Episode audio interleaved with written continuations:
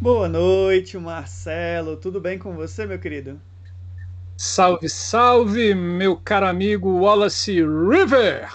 Tudo bem? Tudo bem, tudo bem por aqui e por aí. Por aqui tá um calor dos infernos. Justamente, o inferno voltou aqui para Brasília, né? E hoje está tudo pegando fogo. Então a gente aqui tá, ó. é isso. Bom dia, boa tarde, boa noite, você que está nos assistindo no nosso canal Da Ideia à Luz. Um canal feito com muito amor e carinho para vocês. Sejam todos e todos muito bem-vindas. Muito boa noite, você que está aqui nos assistindo no ao vivo. É um prazer tê-lo e tê-la aqui conosco. Saibam que esse canal existe justamente porque vocês estão com a gente todas as segundas e todas as terças. Muitíssimo obrigado por acreditar nesse projeto. É isso aí. É isso. E o... Ó, me arrepiei. Ó, hoje é um dia quente, né? Hoje, hoje a, a, o papo é muito, vai ser muito tecnológico e vai ser muito, muito charmoso no papo de hoje, né? Aproveitando que já que a gente está aqui, para quem está chegando pela primeira vez, sejam todos, todas e todos muito bem-vindos, bem-vindas e bem-vindes. Esse é o Da Ideia Luz. O Da Ideia Luz é um canal de compartilhamento de experiências na área de iluminação e artes cênicas. Nosso objetivo é levar o máximo de informação possível para outras áreas é, é, aqui dentro da internet, trazer mais pessoas para a gente que possamos conversar tanto sobre iluminação como sobre artes cênicas no geral. O nosso desejo é poder atingir o máximo de pessoas possíveis. Nosso objetivo é tornar a nossa profissão e, e, nós, fazedores de arte, mais conhecidos no sentido de troca de experiência e do sentido que a gente possa é, é, dialogar uns com os outros e aprender cada dia um pouquinho mais. Então sejam todos, todas e todes muito bem-vindos. E eu vou deixar já aqui um alusão para Nádia Luciane, que já está aqui com a gente, a querida Grisel, que já passou por aqui. Grisel, saudade! Aqui em cima, para quem está vendo no gravado, vai passar um bannerzinho, né, para a entrevista que a Grisel fez com a gente aqui. Então, ai, lá vai eu. Não, eu não posso perder, é, eu que ponho esses banners, eu tenho que anotar anota, anota, anota. no início. Dessa vez eu te peguei, né? É. e aí eu também vou, vou mandar um alô aqui pro Teatro Goldoni, que também tá aqui. Mamãe, tá por aqui. Beijo, mãe. Mãinha, seu filho voltou. Voltei, voltei. tá aqui com a gente. E do Teatro Goldoni eu acho que é a Carminha, oh. né? Carminha, seja muito bem-vinda. Um prazer tê-la aqui com a gente, Carminha. Temos também aqui o, o, grupo de pesquisa de processos criativos em arte cênica da Unespar, que eu acredito que é a coordenação da Nádia, que está aqui com a gente, e o nosso querido Fabiano uhum. Diniz, que também esteve com a gente aqui no Da Ideia Luz Criação. Tá? E assista que é porreta o vídeo deles, viu? É. Okay, tá. Aproveitando mais, um, mais duas pessoas agora que apareceram aqui, então já vou comentar, né? Que é o Vanderlei Conte e a Michele Mairic. Sejam todos, todas e todes muito bem-vindos ao canal da Ideia Luz. É. E vocês podem ficar à vontade para usar e abusar esse canal. Esse canal é seu também. Aqui a gente tem várias playlists, né? Com falando sobre criação de luz, vários debates interessantíssimos. A gente tem quatro entrevistados da França que a gente trouxe para vocês, pesquisa, uma pesquisadora, dois pesquisadores e uma iluminadora, tudo falando sobre luz na França, isso é muito bom. A gente tem livros, né? A gente traz para cá livros falando sobre é, a técnica teatral, a gente já tem dois livros aqui também que a gente fez, foi lançado no, na, em fevereiro, né? Então fique, fique ligado ali, pode debruçar e amar e devorar cada vídeo. Temos laboratórios também, a gente tem um programa de laboratórios onde a gente tenta conhecer os laboratórios de iluminação dentro das universidades públicas. E temos pesquisa. Temos várias pessoas também falando sobre suas pesquisas na área de iluminação cênica. Então, gente, use e abuse o canal da Ideia Luz. Divulgue ele para todas as pessoas que você conhecer. Vamos fazer com que essas informações, esse conhecimento chegue muito longe para todo mundo e de graça. E olha falar só, em divulgar, maravilhoso. Marcelo, lembrando para quem está chegando aqui, curtam aí o canal, aproveitem para curtir esse vídeo, né? Para quem está vendo no celular, se você apertar o xizinho do lado do chat, você já tem acesso ao botãozinho de curtir. Então curte lá esse vídeo a partir de agora e curte os outros que também estão no canal. Depois você retorna aqui no chat com a gente. Lembrem também de compartilhar esses vídeos, porque para a gente é muito importante. Quanto mais pessoas a gente conseguir agregar e levar conhecimento e levar ideias, é, o nosso sonho do canal se torna cada vez mais real, tá? Aqui, acima da minha cabeça, para quem desejar ser amigo ou amiga do canal, nós temos o nosso Pix, né? Então vocês podem apontar o celular de vocês para o nosso Pix e fazer uma doação da quantia que desejar. Esse canal não tem fins lucrativos, é, nós não somos um canal patrocinado, então todo o valor arrecadado aqui dentro do canal é destinado às publicações que, que, e impulsionamentos que fazemos dentro do canal. No YouTube, no Instagram, e no Facebook, cada impulsionamento tem um valor. Então a gente aproveita esse valor que é doado para que a gente possa impulsionar e mais pessoas saibam do que vai acontecer no canal e dessas entrevistas que trazemos para cá. Lembrando também que nós estamos em todos os canais de podcast. É só procurar da Ideia Luz Podcast em todas as plataformas e lá vocês também vão poder nos ouvir com carinho e calma e atenção, não é, Marcelo? Sim, e você pode assistir os vídeos por partes também. Você pode começar, parar, e aí o YouTube ou o podcast volta no mesmo lugar que você parou e dá continuidade depois. O que importa é que você fique com a gente e que você assista os vídeos.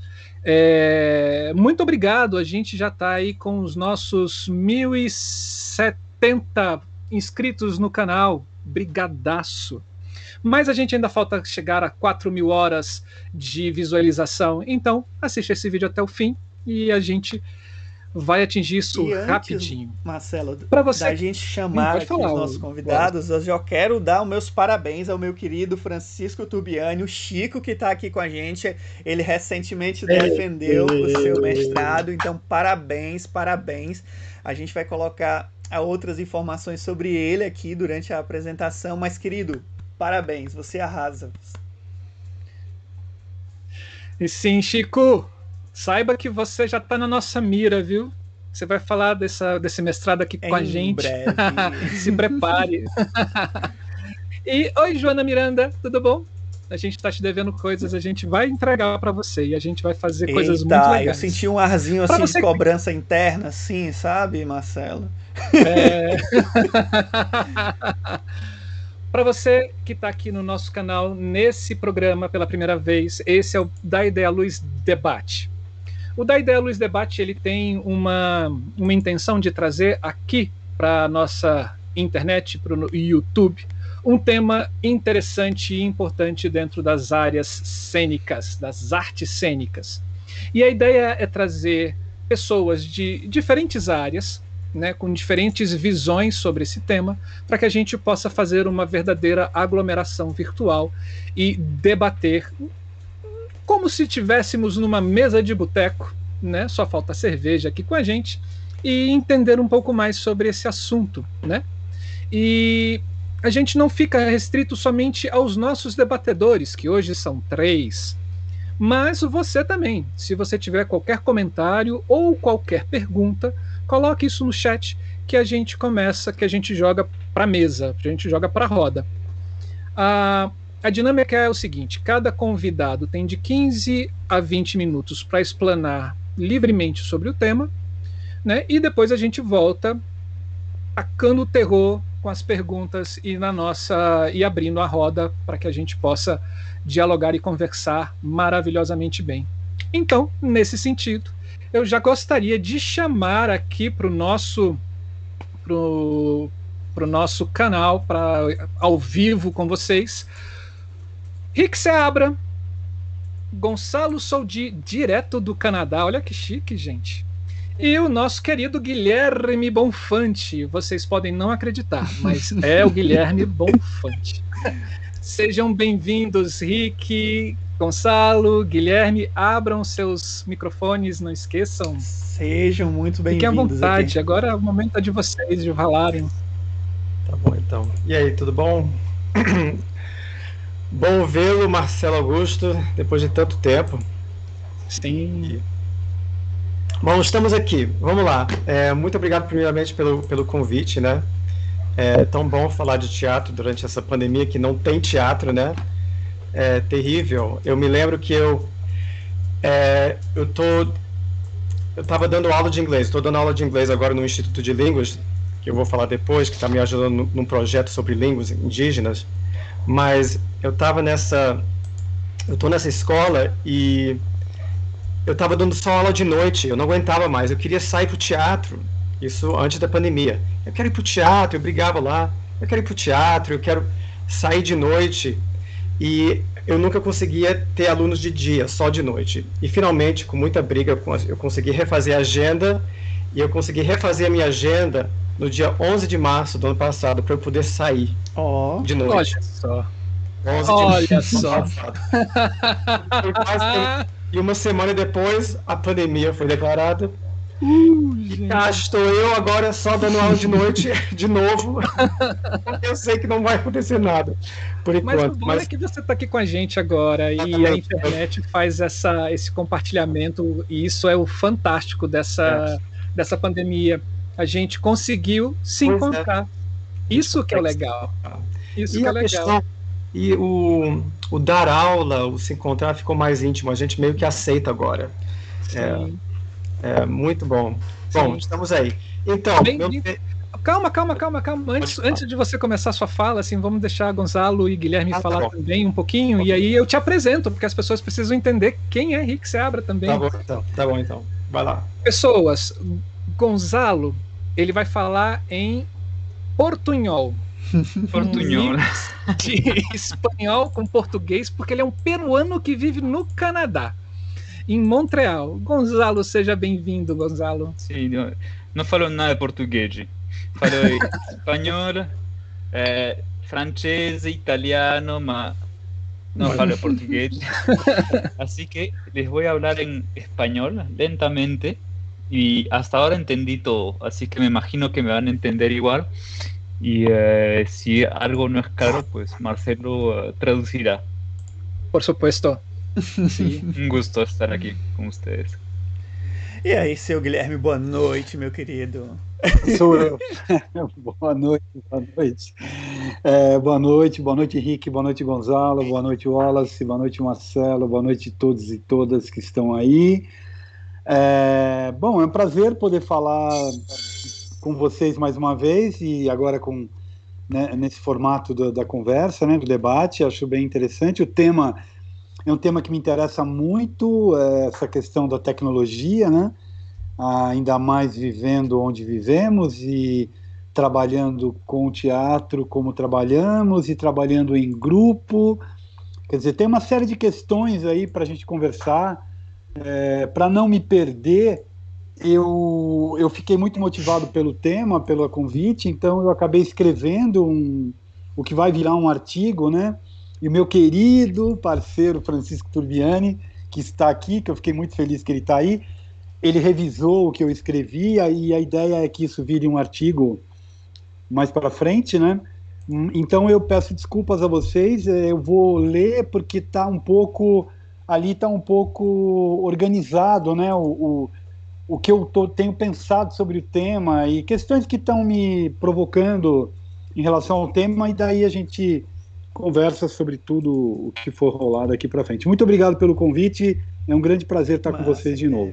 Muito bom. A gente que agradece a presença de vocês aqui é, essa doação do tempo e do conhecimento de vocês para gente, é né, sempre bom a gente poder compartilhar, né, e ter pessoas que possam sempre trazer coisas novas, né. Eu acho que essa, essa nova dinâmica que a gente está tá trazendo sempre nos debates é importante para que a gente possa sempre, sempre aprender, sabe, assim, é, é ter pessoas que estão que estão em outra outra outro nível profissional e assim trazer essa experiência para a gente é muito é, é, é, Ai meu Deus, me faltou a palavra agora, Marcelo. Quando a pessoa é, ela tem disponibilidade. Me faltou a palavra pessoas, pessoas. É, é, é Retado, é, pronto. É, é obrigado. Generoso, são pessoas muito generosas que podem contribuir com, com, com tudo que está acontecendo, principalmente nesse período, né? É difícil a gente se encontrar pessoalmente, a gente não consegue mais. E a gente já não conseguia fazer isso antes, assim, bater esses papos, né? Nos eventos era muito difícil, a gente se encontrava uma vez ou outra. Então, muito obrigado por vocês poderem topar essas maluquices que eu e o Marcelo propomos aqui para dentro desse canal. Né? Hoje a nossa a Camila, a querida Camila, também está com a gente, é a nossa diretora, então ela é nosso ponto aqui, ela é nossa ela voz da consciência. Boss vez ou outra ela vai soltar algumas informações maravilhosas de última hora pra gente, não é, Marcelo? Sim, se cair mais um é... ministro, ou se o Bolsonaro se renovou, opa, não pode falar isso aqui, né? Mas se acontecer alguma coisa de novo, a gente passa para vocês também, porque da ideia Luiz também é informação. Vamos não lá. Não pode falar genocida. Não, não pode. Genocida não pode. Não, não, não, não, não pode. Mas vamos lá. É, o, todo mundo já sabe, o tema de hoje é tecnologia na cena. E a gente vai fazer. Vai chamar primeiro o Rick, depois o Gonçalo e depois Guilherme Bonfante. Então vamos começar com o Rick. Vamos saber quem é Rick Seabra. Ele é performer, designer e pesquisador formado em comunicação visual pela Parsons School of Designer e tem mestrado em pesquisa em design pela Design Academy Eindhoven, na Holanda. É um contador de histórias multimídias e nos seus espetáculos ele combina designer e crítica, memória e poesia. Os espetáculos são ó, maravilhosos. Criou vários espetáculos com os diretores Andrea Jabot e Dirk West Verstock. Verstock. É, é, é, desculpa. Pior que isso, só o pessoal do Sul.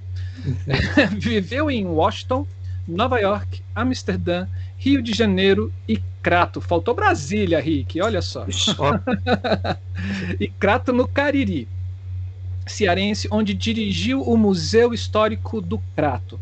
Lá soube da existência da língua extinta dos índios Cariri, que ele vem pesquisando desde então. Ano passado lançou um dicionário online da língua cariri e atualmente organiza grupos de estudos para revivar a língua. Quando a pandemia acabar, pretende levar essa pesquisa cariri para o palco. É isso. Rick Seabra, seja muito bem-vindo. A palavra é sua, meu querido. Tá bom, vamos lá. É, então, Sou Rick Seabra e eu comecei o teatro em Brasília em mais ou menos 1990, 91, no Jogo de Cena e no Teatro Garagem. Junto com aquele pessoal todo, o Elder Pipo, Adriana Nunes, Madelon, Madeleine, é, Alexandre Malta, André Jabor. E a gente tinha até, eu tinha uma, uma, um grupo de dança chamado House of Niemeyer. A gente dançava Vogue.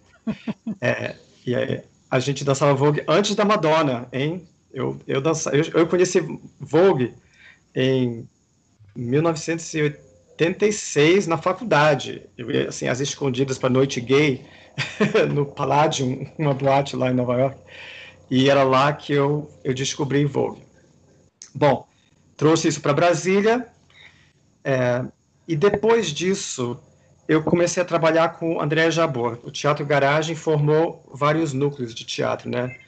Foi o foram os melhores do mundo, por um lado, e eu e André, a gente começou a trabalhar juntos. E o, nós fizemos um espetáculo chamado De Areia e Mar. Foi quando eu senti pela primeira vez que eu queria estar em cena mesmo, mas com alguma técnica. E eu fazia desenhos de areia no chão, tá?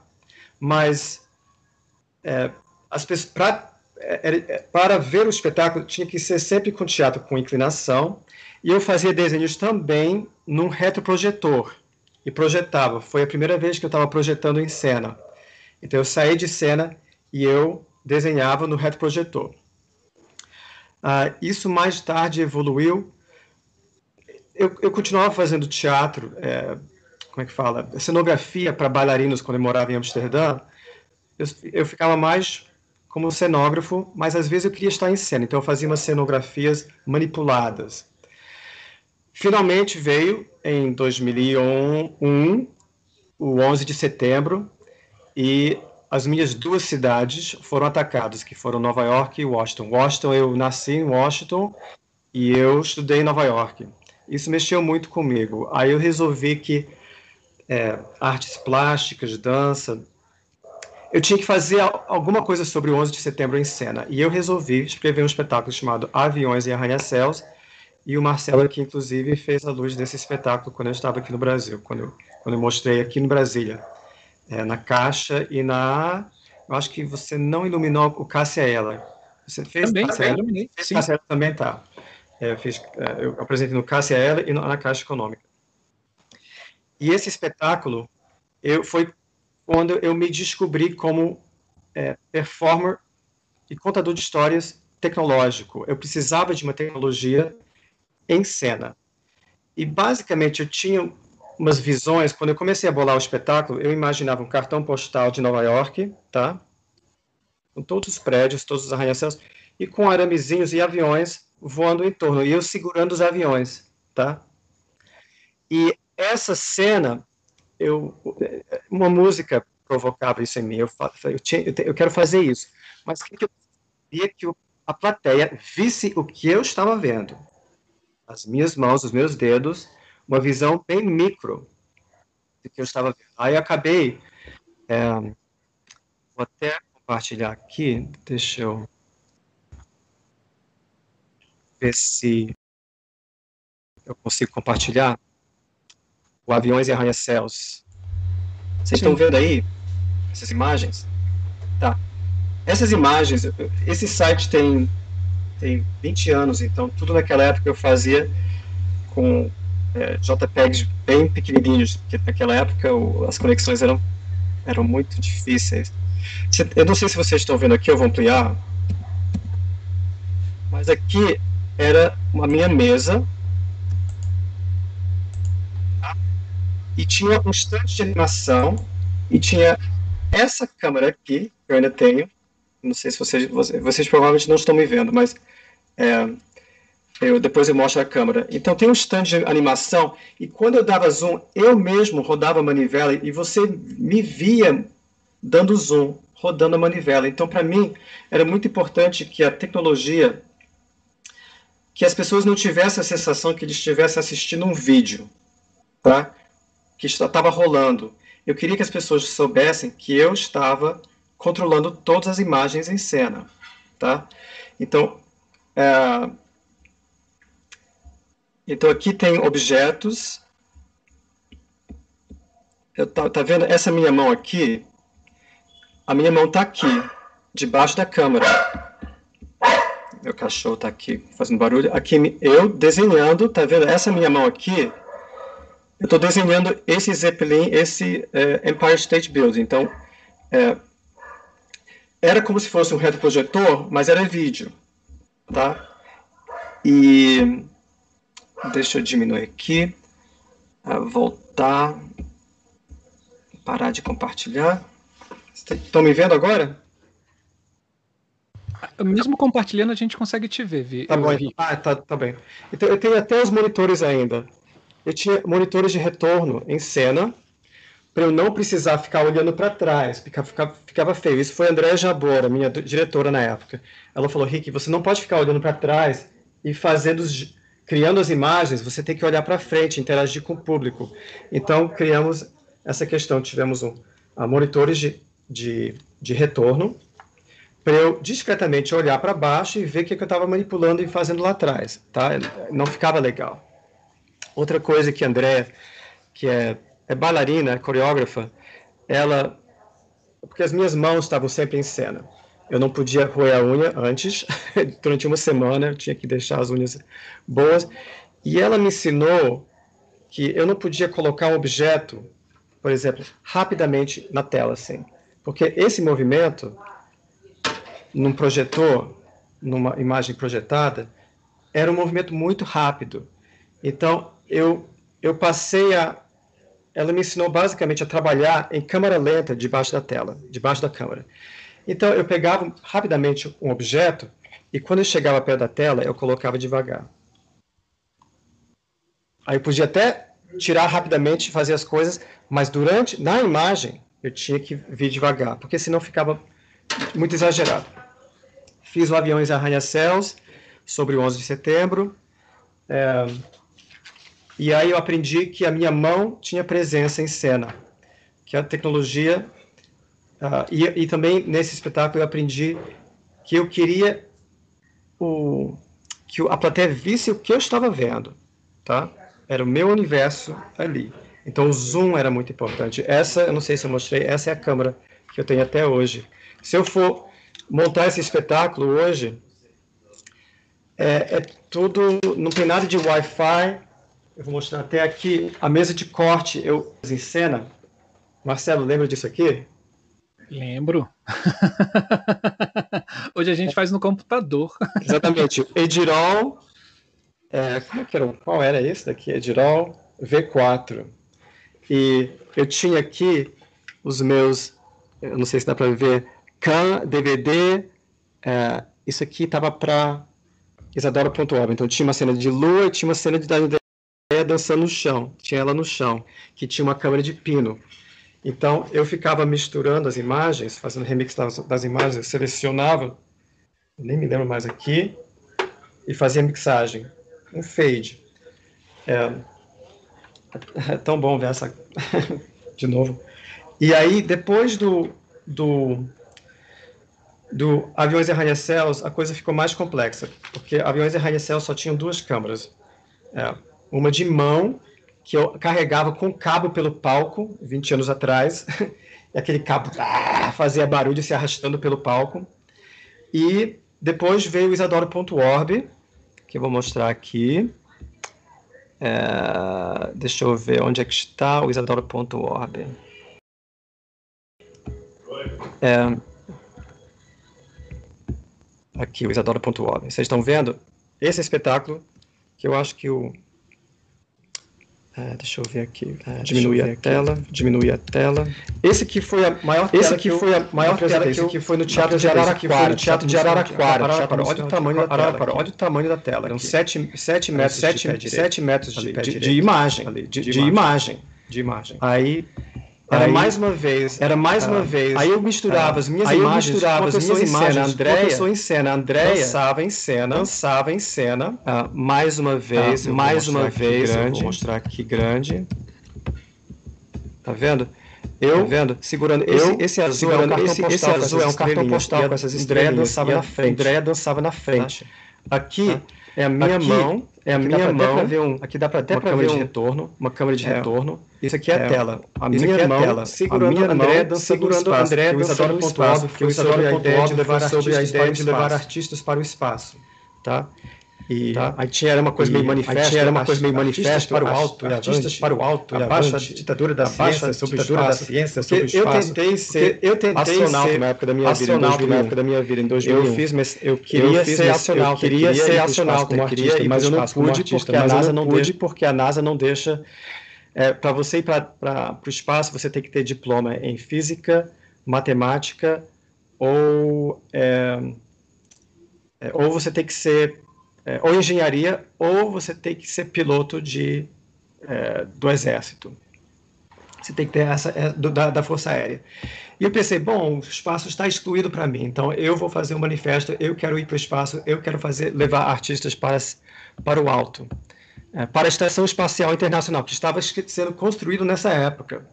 E aqui o nome do, do espetáculo Isadora.org é porque o meu módulo espacial, que eu anexava no, na estação espacial tinha o nome de Isadora, de Isadora Duncan, aquela famosa coreógrafa que inventou a dança moderna. E tem uma hora que a, a Andrea ela incorpora a Isadora Duncan em cena. Essa cena é muito bonita e ela dança na frente da projeção aqui. Então você vê a projeção dela no véu. É, aqui dá para ver um pouco mais, eu, tenho cabelo ainda, e é, a câmera era, era, era o mesmo uh, equipamento do aviões e arranha-céus. Aqui você vê, eu estou segurando esse recorte de um foguete na frente da câmera, aqui e atrás. E eu estou olhando para trás, uma coisa que eu não deveria, deveria estar fazendo. Mas é, é, Então André ficava de um lado do palco, ela como DJ, tudo ela mixava ao vivo e eu mixava as imagens ao vivo. E a gente contava a história, a minha história de tentar ser astronauta, tá bom?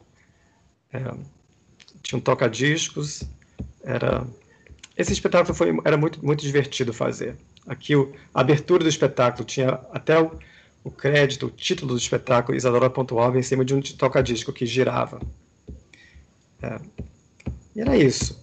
Então, essas são. Fala aí, Marcelo. E Rick, assim, é, a gente tem, assim, eu que trabalhei em, em três espetáculos com você, é, tem uma coisa que é muito interessante que é a ressignificação desses objetos, né, para criar essa, essa impressão tecnológica é, ou de high-tech ou de, ou de utilização de de materiais tecnológicos dentro da cena para compor uma narrativa. Uhum. Como é que foi isso? Como é que foi essa descoberta de, de manipular esses materiais, de, de quebrar esses materiais nos seus significados normais? Né? Eu lembro de um que era o, o nesse Isadora que você tinha a, a espaçonave é, da, da NASA você Sim. jogava algumas, algumas pedrinhas e umas lâmpadazinhas de bicicleta que ficava piscando isso dentro de um, de um disco. Era né? essa cena e aqui. a coisa ficava linda, parecia, parecia que ele estava dando voltas na lua e com as estrelas, e a coisa era maravilhosa. Como é que foi descobrir essa ressignificação desses objetos dentro da cena? Tá. Vocês estão vendo a minha tela aqui de novo? Ou eu tirei? Eu acho que você tirou. Peraí. Deixa eu voltar para ela aqui. Peraí. Pá. Uh, pá. Porque esse é, é, você faz em cena é curioso, assim. A gente tá tem. Sim. Tá. Essa cena da qual você falou agora, essa cena tá meio fora de foco aqui, que é o, o pratinho chinês, que era terra, e a espaçonave aqui tá borrado. A espaçonave, lembra? uhum. aqui em cima do toca-discos, e o refletor de bicicleta, que piscava é, em cima do toca-disco e girava. Pois é, eu, então, o planeta Terra era. Então, nesse espetáculo, mais especificamente, lembra do, eu não sei se você se lembra do subtítulo desse, desse espetáculo, se chama Isadora.org, A Metáfora Final. Uhum. Né, o Star Trek, o Jornada das Estrelas, tinha essa coisa. Sim. Uh, uh, o espaço, a fronteira final, não sei o quê. Então eu brinquei com essa fronteira final com a metáfora final, já que era para mandar artistas para o espaço. Então eu procurava metáforas para contar essa história. Já que eu, Rick Seabra e André Javô não podíamos ir ao espaço, a gente tinha que viajar e ir para o espaço através de metáforas. O pratinho era a, a Terra. Um brinquedinho era a nossa espaçonave. O, a ignição era o refletor de bicicleta. Então, uh, nada podia ser o que era.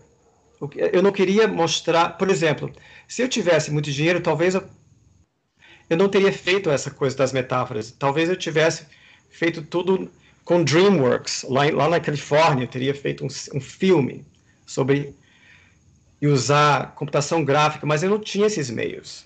Nessa época não tinha nem computação gráfica direito para computador. Então, era simplesmente através da metáfora é, é, que a gente ressignificava os objetos, os cartões postais. Aqui o pratinho, aqui, lembra? Lembro. Pratinho, a espaçonave. Uhum. Isso aqui era um calendário que eu, eu, mostrava. Isso aqui era um calendário que tinha o Saturno. Eu colocava uma imagem do Hubble e a gente ficava na frente. É, então, realmente era através do, do, da metáfora que eu, que eu transformava os objetos. Eu não sei se você se lembra desse aqui. Esse aqui eu mandei fazer. É, eu vou ter que diminuir aqui.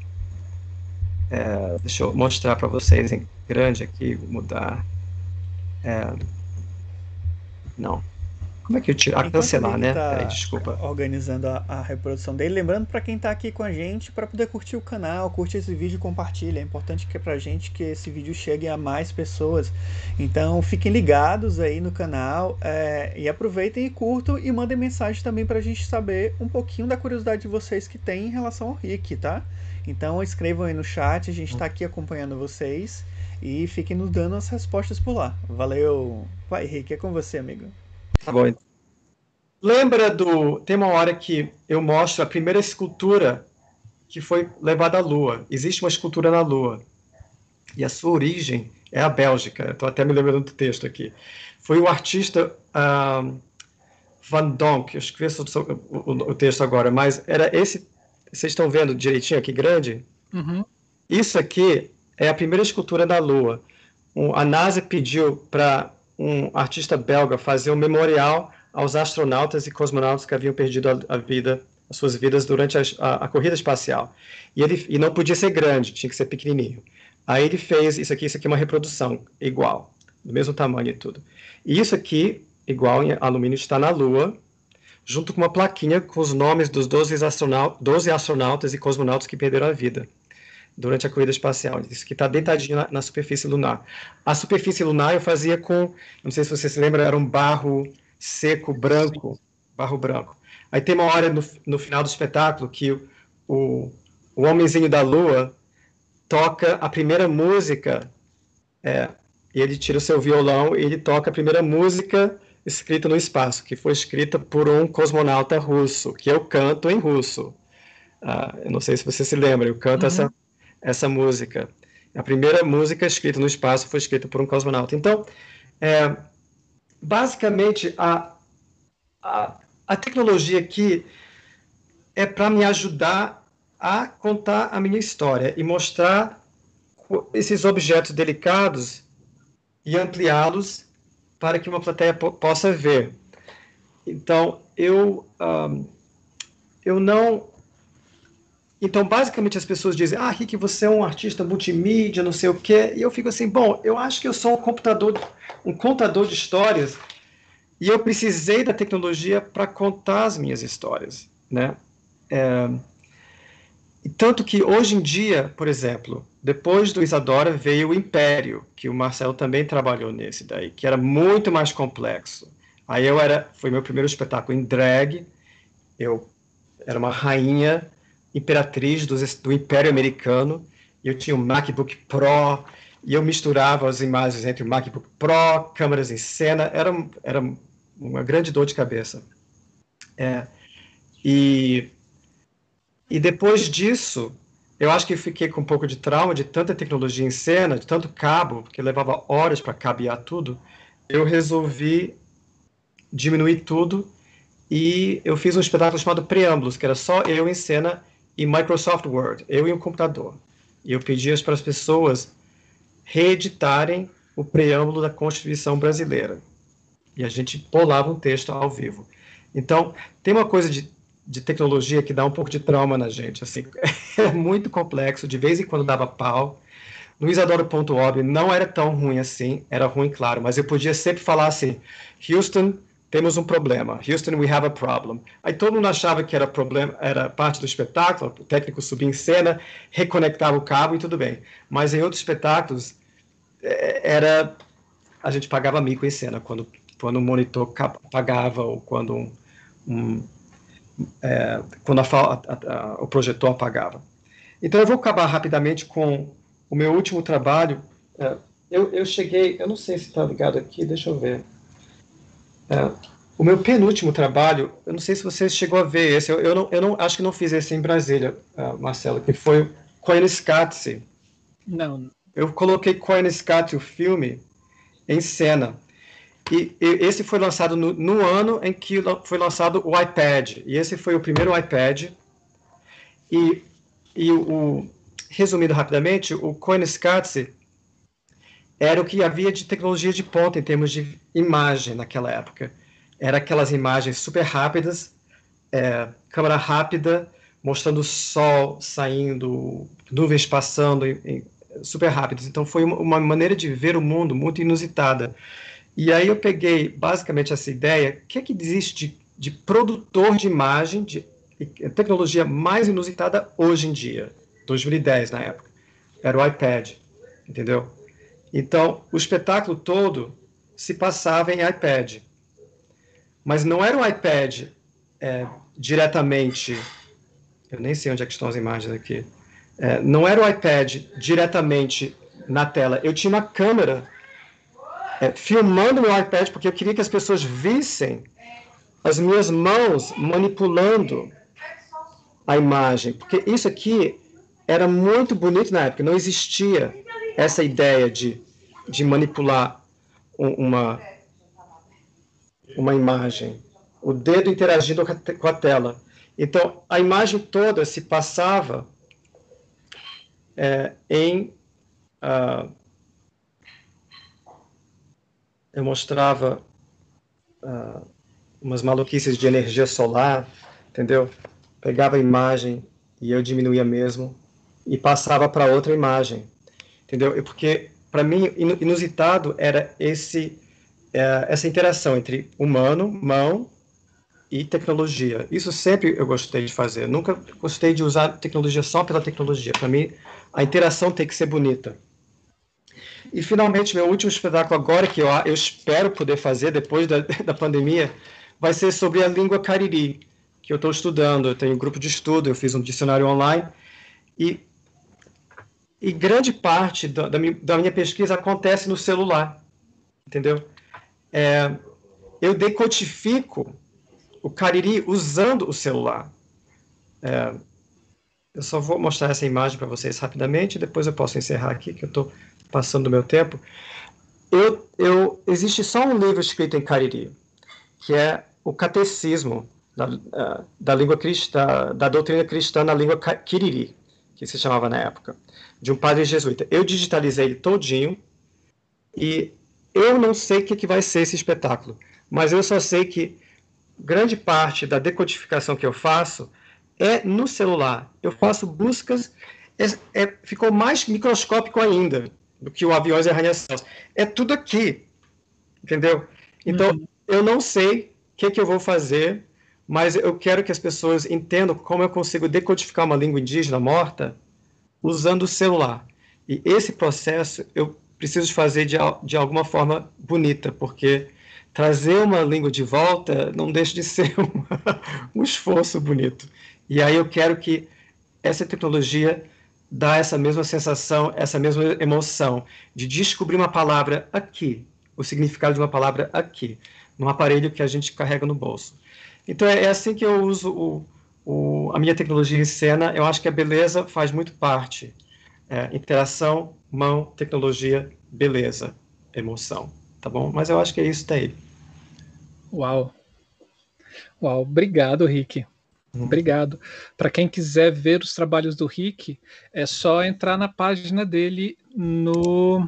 Dá uma procurada, Rick Seabra, e aí vocês vão achar a PAC rickseabra.com. E aí vocês vão ver os espetáculos, as performances, tra esse trabalho dele com, com a língua cariri. É bem legal, vale, vale muito a pena. Tá vamos vamos para o nosso segundo convidado, segundo debatedor, vamos para o Gonzalo. Obrigado, Rick. De nada, prazer. Vamos lá. Wallace, é... você quer que eu leia enquanto você leia quem é Gonzalo? Tá sem áudio, Wallace. Hoje a gente tá ajustando as coisas Sim, me escuta, de, de áudio. Me escuta que vez ou outra dando um probleminha, né? Faz tempo que a gente não tem isso, né? E aí, Marcelo, pode seguir daí. Vamos lá. É, Gonçalo Soldi, e ele é arquiteto formado pela Universidade Nacional de Engenharia. Né? É uma universidade pública lo é, localizada na cidade de Lima, Peru. Realizou treinamento na Escola Nacional de Circo, em Montreal, e possui diplomação técnica em produção teatral pela Escola Nacional de Teatro do Canadá. Ele é fundador e diretor da Hub Studio. Também fica a dica, procure Hub Studio. É, o site dele é muito legal, gente. Hub é um estúdio criativo especializado em designer, direção e produção de experiências multissensoriais.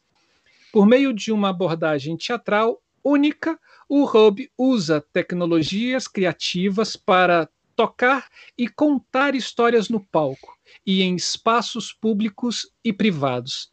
Hub Studio assina muitos projetos em artes cênicas, instalações artísticas temporárias ou permanentes, bem como marketing experiencial. Gonçalo, a palavra é sua. Fique à vontade. Sí, hola Marcelo, hola a todos. Eh, bueno, como decía, como contó Marcelo, ven que tengo una, historia media, media extraña porque yo estudié arquitectura eh, dejé la arquitectura con el sueño de, de, hacer circo, yo era malabarista y en algún momento empecé a interesarme a todas las artes escénicas, al arte, a, más la parte visual, al diseño de luces, diseño de, de video. Eh, entonces fui a la Escuela Nacional de Teatro de, de Canadá donde hice un programa de producción y desde entonces he hecho muchos proyectos muy, hasta muy raros, que no tienen mucho sentido con, con, los estudios y con el recorrido que he tenido. Les voy a compartir un poco los, los proyectos eh, importantes que he hecho para que sepan en qué tipo de proyectos trabajo y, uh, y, al final lo que, lo que me gustaría es que, que hagan preguntas y que abramos un, un, diálogo para, para contarles qué es lo que, lo que les interesa. Así que ahora les comparto mi pantalla y me dicen si lo ven bien. ¿Ven el hub? Ainda não chegou para mim. Opa, agora chegou. Chegou. Ahora sí, ok, bueno. Eh, Hub es el nombre de mi compañía, Hub Studio. Estamos, eh, es, es, una compañía que fue creada en Canadá hace casi seis años. En abril vamos a tener seis años. Y eh, trabajamos, empezamos nuestro, el, el, la compañía para hacer básicamente diseño de video en artes escénicas. Era lo que, lo que queríamos hacer, era hacer diseño y trabajamos con, con por ejemplo, deben de conocer a, a, Robert Lepage, Robert Lepage de la compañía Ex Machina.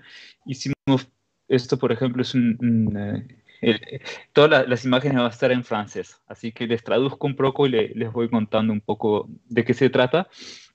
Es un ballet interactivo eh, sobre la obra de Norman McLaren, que es, un, eh, que es uno de los primeros eh, pioneros del, cine, es un director canadiense, y trabajamos por medio de, cámaras, por ejemplo, ven las proyecciones sobre los cuerpos en las imágenes del centro. Bueno, teníamos todos un sistema de cámaras, habían, si no me equivoco, cinco cámaras y siete proyectores para proyectar sobre los cuerpos, sobre el fondo, sobre la tela, sobre el telón de, detrás. Y, uh, y era una, todas las imágenes que uno veía se creaban en tiempo real. Ese era el tipo, ese el tipo de proyecto clásico que queríamos hacer cuando fundamos la compañía. Hicimos un proyecto de danza, por ejemplo, sobre el, uh, el trabajo de Leonard Cohen, no sé si lo conocen, el cantante canadiense, que, murió hace, hace unos años, hace cuatro años. Es una obra de, de danza en homenaje al trabajo de Leonard Cohen. Y como ven, hicimos muchos proyectos de, proyección, siempre en, en, escena, que sea música, teatro, danza, eh, obras más interactivas, más eh, explorando nuevas formas pero siempre estuvimos trabajando uh, en escena. Eh, hasta que eh, luego de algunos años empezamos a explorar el espacio público, la calle, porque dijimos cómo, cómo lo que hacemos en el escenario puede ser llevado a otro público, a otro lugar. Nos dimos cuenta que en el teatro es, creamos cosas muy, muy bonitas, contamos historias, como decía Ricky, te, hacemos muy bonitas uh, analogías, contamos bonitas historias. ¿Cómo podemos llevar a esto? Eh, ¿Cómo podemos llevar estas historias a un público que uh, normalmente no va al teatro, que normalmente no compra una entrada para entrar para ir a un espectáculo de, o de circo? Y dijimos, bueno, tenemos que, lo que aprendimos a hacer en, esta, en, el palco escénico, en la, en la, escena, tenemos que llevarla fuera del al espacio público. Y es ahí donde empezamos a, a, explorar el espacio público y a crear obras con el mismo tipo de, con la misma tecnología. Eh, esta, por ejemplo, es, una, es el primer concurso que, que ganamos para crear una obra, con una obra que se llama Spectrum. Y eh, Spectrum es una obra sobre la comunicación. Estos aros, esta línea de aros que, que ven, es una, son aros luminosos que cuando uno habla, eh, y podrían haber, ir a ver el, videos sobre nuestra página web, pero cuando uno habla en el aro, uno se ilumina y ve la luz que atraviesa los aros. Y la persona del otro lado puede responder y se ve los aros que se iluminan y, la, y, la, y el sonido también que pasa de aro en aro y que llega al otro lado. Entonces, lo que quisimos es comunicamos con vibraciones. Eh, lo que vemos son vibraciones, lo que tocamos son vibraciones, lo que escuchamos son todas vibraciones y comunicamos a través de estas, de estas vibraciones y quisimos hacer una obra que, que, que muestre cómo la comunicación en un espacio público puede cambiar la, la, la, forma que uno ve un parque, puede cambiar la, forma como uno comunica y eh, además de iluminar, de dar, de dar felicidad, de hacer que, que la, gente, que, que, que un lugar sea más, más bonito, más legal, como, como dicen ustedes. Luego, el, año pasado hicimos una obra que se llama Dúo, que es una obra sobre la, sobre la danza. Y estas son estas las, últimas exploraciones que hemos hecho en el espacio público, que es, eh, bueno, la, situación aquí con el COVID es la misma que la, que ustedes tienen en Brasil. Tal vez aquí estamos un poquito mejor, pero en todo caso, hace un año que no han habido espectáculos. Eh, hace un año que los bailarines no pueden bailar y quisimos hacer una, una obra que muestre eh, un dúo, un dúo que en nuestros tiempos es imposible porque los, los, bailarines no se pueden tocar, no pueden bailar juntos. Entonces hicimos una, mediante dos pantallas, frente a frente con, una, con, una, con un espejo transparente delante, creamos este, este, este, este espejo infinito en el, en el que dos bailarines pueden finalmente bailar juntos. Y uh, si ven, por ejemplo, la imagen a la, en el centro abajo, los dos bailarines se superponen y pueden llegar a bailar juntos porque están en dos pantallas separadas con un espejo. Y fue una instalación que estuvo, que estuvo tres meses en, un parque en, eh, en Montreal. Eh, y fue, fue el tipo de actividades que pudimos hacer para seguir llevando cultura y arte a, a, la calle porque los teatros estaban, estaban cerrados. Este fue otro, otro, personaje que, creamos y es una proyección interactiva. Eh, no sé si lo ven aquí, en, aquí delante. Eh, hay, un, hay un micrófono y es un personaje que se llama eh, Murmur, como un murmuro. Entonces, el, normalmente este, este gigante colorido está durmiendo y la gente va y le habla, le murmura para que el gigante se despierte y cada vez que se despierte tiene una, reacción.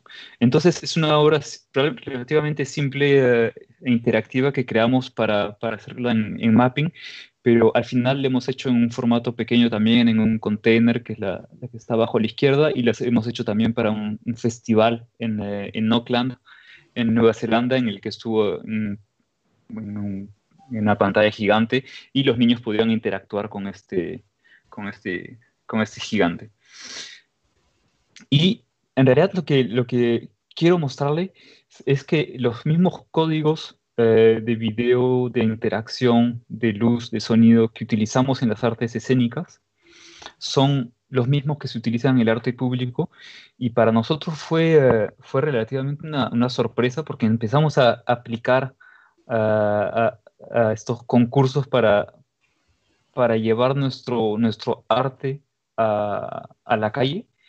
Y nos dimos cuenta que era exactamente los mismos programas, los mismos equipos, y no solo eso, también la misma forma de, de captivar a un público, la misma forma de trabajar, que es una de las cosas que nos damos cuenta que no los muros de un teatro no son los límites del teatro. Como decía Shakespeare, el teatro está por todas partes, el teatro se puede llevar a, a cualquier lugar. Bueno, hemos hecho obras de, mapping. eh, eh, esta es una obra sobre, sobre la danza. Hemos hecho mappings inmensos en, en buildings, que ya es otra forma de, de, um, diría, de, contar historias, pero lo que, lo que exploramos nosotros es, es que la, el cuadro la- del escenario sea el que, el que decidamos y el contacto con el público que sea, en este caso, mucho más abierto que lo que estamos, que lo que estamos acostumbrados en un escenario. También hemos hecho exposiciones y obras interactivas sobre visualización de, de datos. eh, pero además, lo que hemos empezado a hacer eh, en los, en los últimos dos años es trabajar la calle como si fuera una escenografía. Eh, por ejemplo, en, en este caso, eh, el, eh, esto es un restaurante en, eh, en Quebec que se llama Madame Shows. Y lo hemos trabajado de la misma forma que hubiéramos trabajado una, una obra de teatro.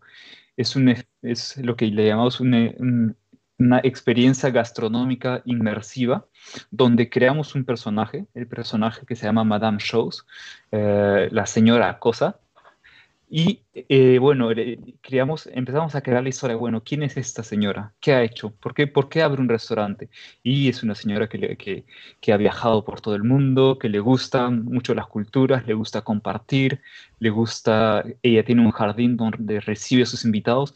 Y luego empezamos a crear de la misma forma que uno escribe un texto para una obra de teatro, creamos un personaje, creamos una escenografía, creamos las luces, creamos eh, un diseño de sonido y al final, el resultado final no fue una obra de teatro, pero fue un restaurante, un restaurante temático en el que eh, cada una de las de los elementos narrativos que imaginamos eh, se, se vio plasmado en, eh, en este, en este restaurante.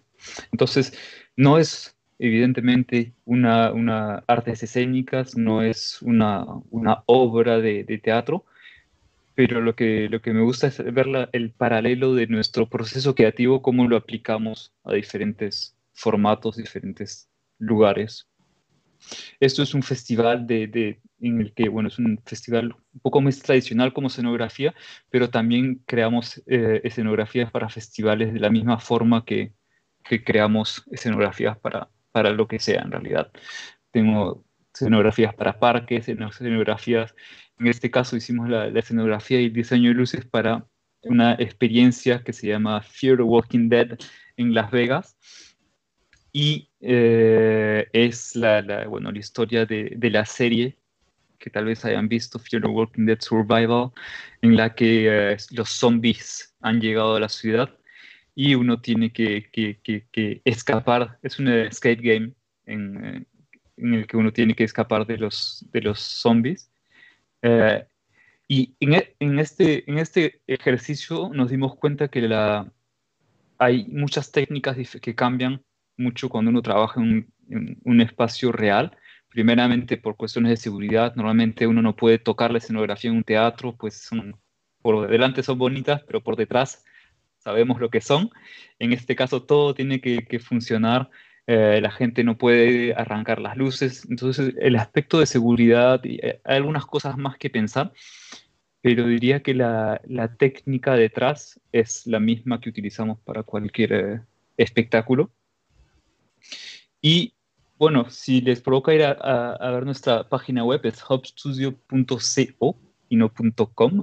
Uh, mi nombre es Gonzalo Soldi. Si tienen cualquier pregunta, aquí estamos para, para responder. Eh, y, y, bueno, encantado de estar aquí con, con ustedes y responder a, bueno, platicar sobre tecnología. en mi caso yo soy sobre todo diseñador de, de luces y diseñador de video.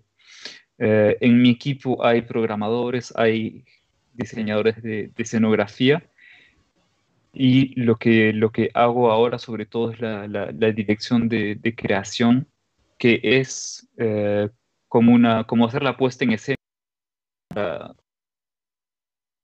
para proyectos como los que les he mostrado, de todo tipo, de toda talla, y, de, y salir de la, del cuadro escénico que, del que estamos acostumbrados.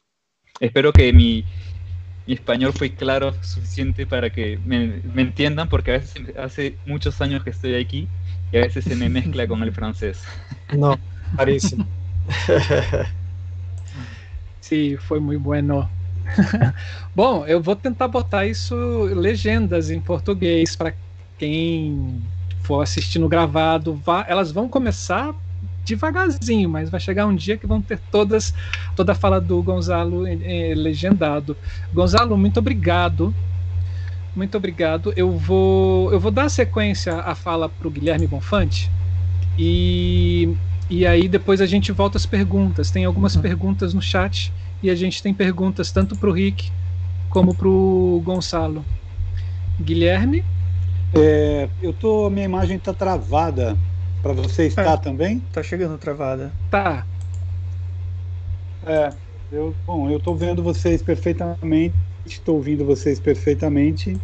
Vocês me ouvem bem ou não? Você está com alguma coisa aberta, tipo um Meet ou Zoom, alguma coisa, outra coisa? Não, estou com um Dropbox que eu tenho, é, que eu queria mostrar uma coisa para vocês, mas Posso fechar? Mas não tô com Meet, com nada não. Tá, bom. Ó, vê, vê se. Vê se. Vê se isso daqui vai rolar aí para vocês, ó. Aconteceu alguma coisa? Sim, aconteceu.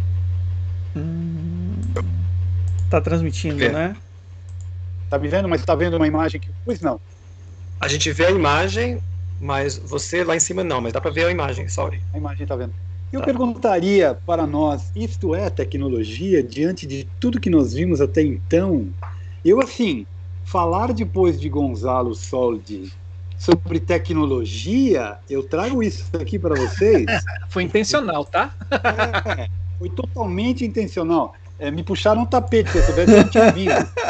Não. Não, é, eu, vou, eu vou ler o que eu escrevi porque ele reflete um pouco isso. Ó.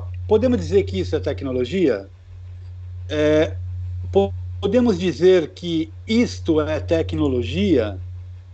Será que estamos falando das mesmas coisas? É, aqui é o uso daquilo que vocês viram. O cabo de aço vem até aqui, o gancho pega, o gancho puxa isso para baixo e você manipula essa luz da rua fazendo fade in, fade out. Aqui você percebe a luz aberta, ela também tem o mesmo objeto aqui, ela também vai ser manipulada. Tá você vendo a imagem? Temos a imagem não? Sim. Hum... Eu, eu não estou vendo a imagem, só para vocês saberem. Ah, então tá. Bom, eu vou parar então a transmissão porque. Wallace, ele é tá compartilhou. Não, não, alguma coisa. Eu acho que você só descompartilhou. Compartilha de novo. Não, eu, Foi. eu, eu descompartilhei? Eu acho, acho que, que sim. Ué, que estranho. Eu mudei, eu simplesmente mudei a foto e. É, e aquilo. Compartilha sua imagem e, e, e pode falar. Aqui, ó, aqui tá pedindo. Aqui tá dando como compartilhado, tá? Parar de compartilhar, ó. Parei de compartilhar. Mas compartilha a área de trabalho. Ah, então, sim. Foi o que eu fiz, exatamente. É, compartilhar. Vamos de novo. Aí, ó. Tá aí? Tá aí. Tá aqui. Então, é, aquilo que nós vimos ali teve que sair de um projeto proposto para é, um órgão da cidade de São Paulo que cuidava dos postes. Então eu tive que mapear o percurso eu tive que definir a quantidade de postes que eu tinha ao longo do percurso e eu tive que dizer o que eu faria com cada um destes postes, né? Blackout, uso de cor, o tal do poste. E aí eu produzi desenhos técnicos junto com Isadora Giuntini, que era uma arquiteta, e junto com Jereba, um cenotécnico maravilhoso, é, eu desenvolvi este artefato que apelidamos e batizamos de Tractana, que é uma máscara como se fosse de esgrima, ao ser puxada por este cabo de aço, que vai parar lá embaixo, com aquele gancho que nós vimos no início, ela sobe e ela desce na velocidade que você quer. Ela utilizando um, um material chamado cinefoil, ou black wrap, ou black foil, uhum. é, ela produz blackout ou você reduz a incidência de luz na rua e você pode construir máscaras que você pode colocar cor.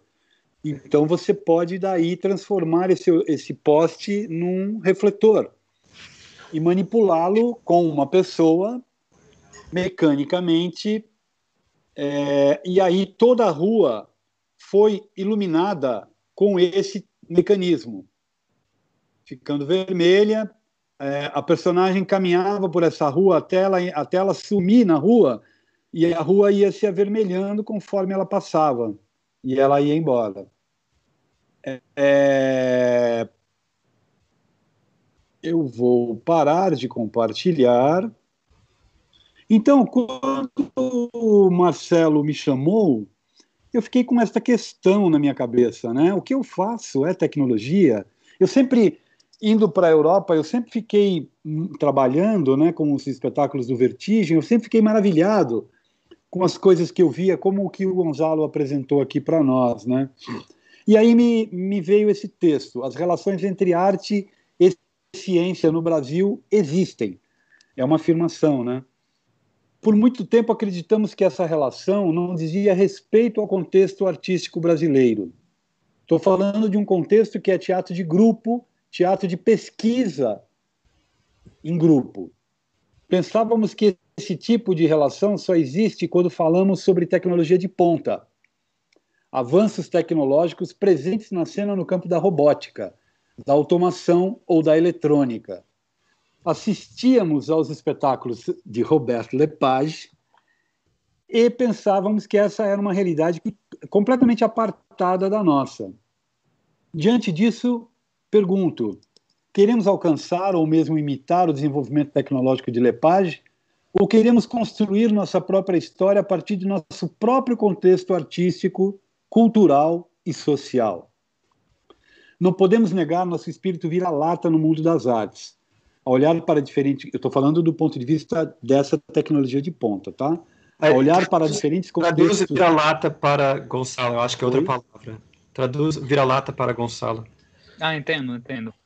Sabe o que é vira-lata? É. Perodecage. Perodecage. Ok, perfeito. Não sei se a é olhar para olhar para diferentes contextos e realidades entre América Latina, Europa, Ásia, Oceania Estados Unidos, podemos perceber como, do ponto de vista econômico e financeiro, de apoio e subsídio às artes, às pesquisas em arte, vivemos sim uma realidade desfavorecida. Essa afirmação nada tem a ver com a qualidade do que se produz aqui na nossa área.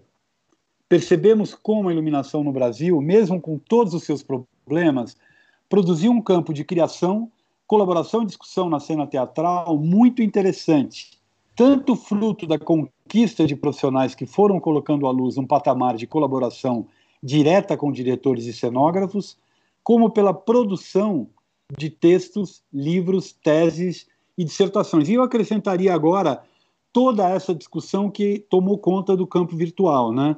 através dos programas, das lives, é, é, que eu acho que este lugar da, da, da reflexão em, sobre o trabalho da iluminação ele cresceu muitíssimo com a pandemia, né?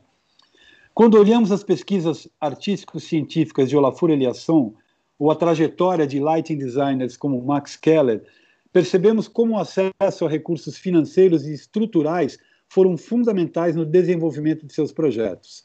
Sim, estamos muito distantes dessa realidade.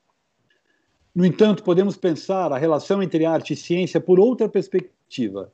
A presença da ciência na arte só existe a partir de um viés da tecnologia de ponta ou o desenvolvimento de uma metodologia de pesquisa, procedimentos de criação, um trabalho orquestrado com uma equipe, o uso de materiais que pressupõem um desenvolvimento de experimentações, a criação de mecanismos para deslocamento de equipamentos na cena, mecânicos e não robóticos.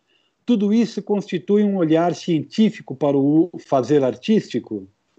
Não configura a presença de um pensamento organizado, estruturado, em premissas pré-existentes, em pesquisas do que já se produziu anteriormente? Se sim, estamos falando então de arte e ciência convivendo e construindo juntas nossos projetos artísticos dentro da nossa realidade nacional. Podemos perceber em nosso país uma série de projetos que trazem em si elementos científicos do seu fazer, nas suas escolhas que não são exclusivos da arte, mas que se misturam com a ciência.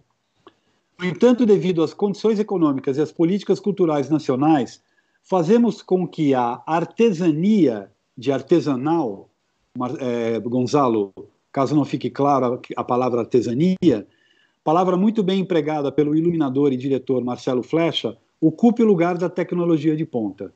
A criatividade faz frente à falta de recursos e a experimentação diminui os hiatos provocados pela falta de recursos.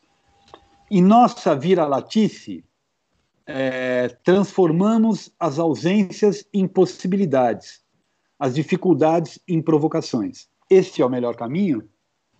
poderíamos dizer que para muitos, muitas, muitos, é o possível diante da nossa situação em contexto. Não exaltamos esse percurso como algo que vem para tomar o lugar da presença dos recursos e negar projetos com aportes financeiros que permitam um salto nessa discussão. Não se trata de uma valoração incondicional da dificuldade ou da falta de acesso a recursos. Devemos sim olhar criticamente para nossas práticas e, quando possível, fazer uso do que há de mais avançado e desenvolvido no universo da tecnologia em iluminação. As nossas pesquisas devem ser amplas, não devemos seguir as cadeias de restrições que nos impuseram ao longo dos anos, nem devemos demonizar o uso do que existe de mais novo no mercado. Devemos conhecer as essas tecnologias e saber utilizá-las, mas não podemos cruzar os braços e nos entristecer quando não temos recursos para acessá-las. Como artistas latino-americanos, precisamos saber lidar com o nosso contexto. É a partir dele que a artesania, o conhecimento da história da iluminação, tanto do ponto de vista técnico como estético, a experimentação como elemento fundamental da pesquisa, são elementos primordiais do processo criativo. Precisamos destes elementos para não deixarmos de dar nosso testemunho e construirmos nossos projetos. O que não nos é entregue, precisamos buscar. Por isso, tanto a teoria, bem como as práticas diferentes das nossas, devem nos alimentar sempre. Agradeço ao Chico Turbiani por ter me ajudado no texto e na revisão. Na verdade, Gonzalo, Rick e todos e todas que estão nos ouvindo, Marcelo, Wallace, eu só acho que a gente deve ampliar para quando tivermos condições e recursos, fizermos trabalhos como o Hub apresentou aqui para nós. Quando não, que a gente não deixe de fazer, não deixe de ser sofisticado não deixe de esteticamente contribuir para que a cena aconteça e não fiquemos nos lamentando num discurso de sofredores, né? Eu acho que o trabalho que o Rick apresenta ao longo do tempo, ele vai sendo construído numa mistura de tecnologia para aquele momento, 2004, né, Rick, que você falou. Isso. Ele, é. vai, ele, ele vai dialogando entre o precário e o avançado completamente na cena. Então, eu, eu acredito que a sofisticação não é, é sinônimo de riqueza. E, e, eu acho que a gente tem que encarar de frente o problema que a gente tem, que é vivemos num país com um genocida como presidente, que acabou com é, todo e qualquer incentivo à arte no país. Se você pensa na arte como entretenimento, é, mega shows foram afetados, imagina o teatro de pesquisa, o teatro de grupo, o teatro que lida com a experimentação de, de linguagem. Então, nem falemos sobre isso.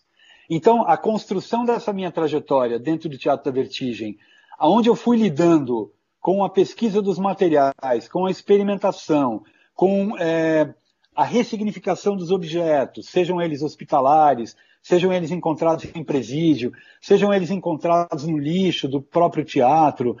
Isto não fez com que o, o trabalho da iluminação dentro do grupo parasse, muito pelo contrário. Detonou um campo de pesquisa e construiu um pensamento sobre luz. É, é ruim eu falar assim, porque sou eu falando de mim mesmo, mas é, é, o Chico pode falar quando vocês forem entrevistá-lo sobre o trabalho da trilogia que é a dissertação do mestrado dele. Acho que não cabe eu falar sobre o que é o trabalho. Mas, enfim, não me fez ficar parado, que é o que interessa colocar aqui. Então, eu, eu acho que eu, eu, eu fico nessas indagações é, do que foi apresentado pelo, pelo Gonzalo, que é óbvio e evidente o uso da tecnologia, mas eu abro é, uma possibilidade que é a tecnologia também estar para além dos aparelhos estar também na construção do pensamento, na orquestração desse pensamento, na organização de uma pesquisa. Isto, para mim, também está é, colocado como tecnologia e que é tão sofisticada como a, o que o Lepage faz, que é incrível, maravilhoso, que eu sou fã de, de carteirinha de todos os trabalhos dele, acho incrível. E ele fala muito. Uma, eu li um livro e uma entrevista dele, é, a construção do trabalho dele tem muito a ver com a questão artesanal, tem muito a ver com a questão do grupo, tem muito a ver com a experimentação para chegar na sofisticação das máquinas que ele utiliza, né? Então, na, na verdade, eu queria trazer um pouco, uma, um pouco essa reflexão para que a gente também pudesse é, eu amo Claypax, eu amo a robótica, eu amo tudo. É, Gonzalo, não pense que eu sou um homem das cavernas que fica é, utilizando fio paralelo e lampadinhas. Fico, utilizo, mas quando possível, é, automação, é, pré-gravados, é, a robótica para mim é, é parte da minha pesquisa, tecnologia e tradição por conta do teatro, para mim, ser um campo em que a iluminação está muito ligada ainda à tradição.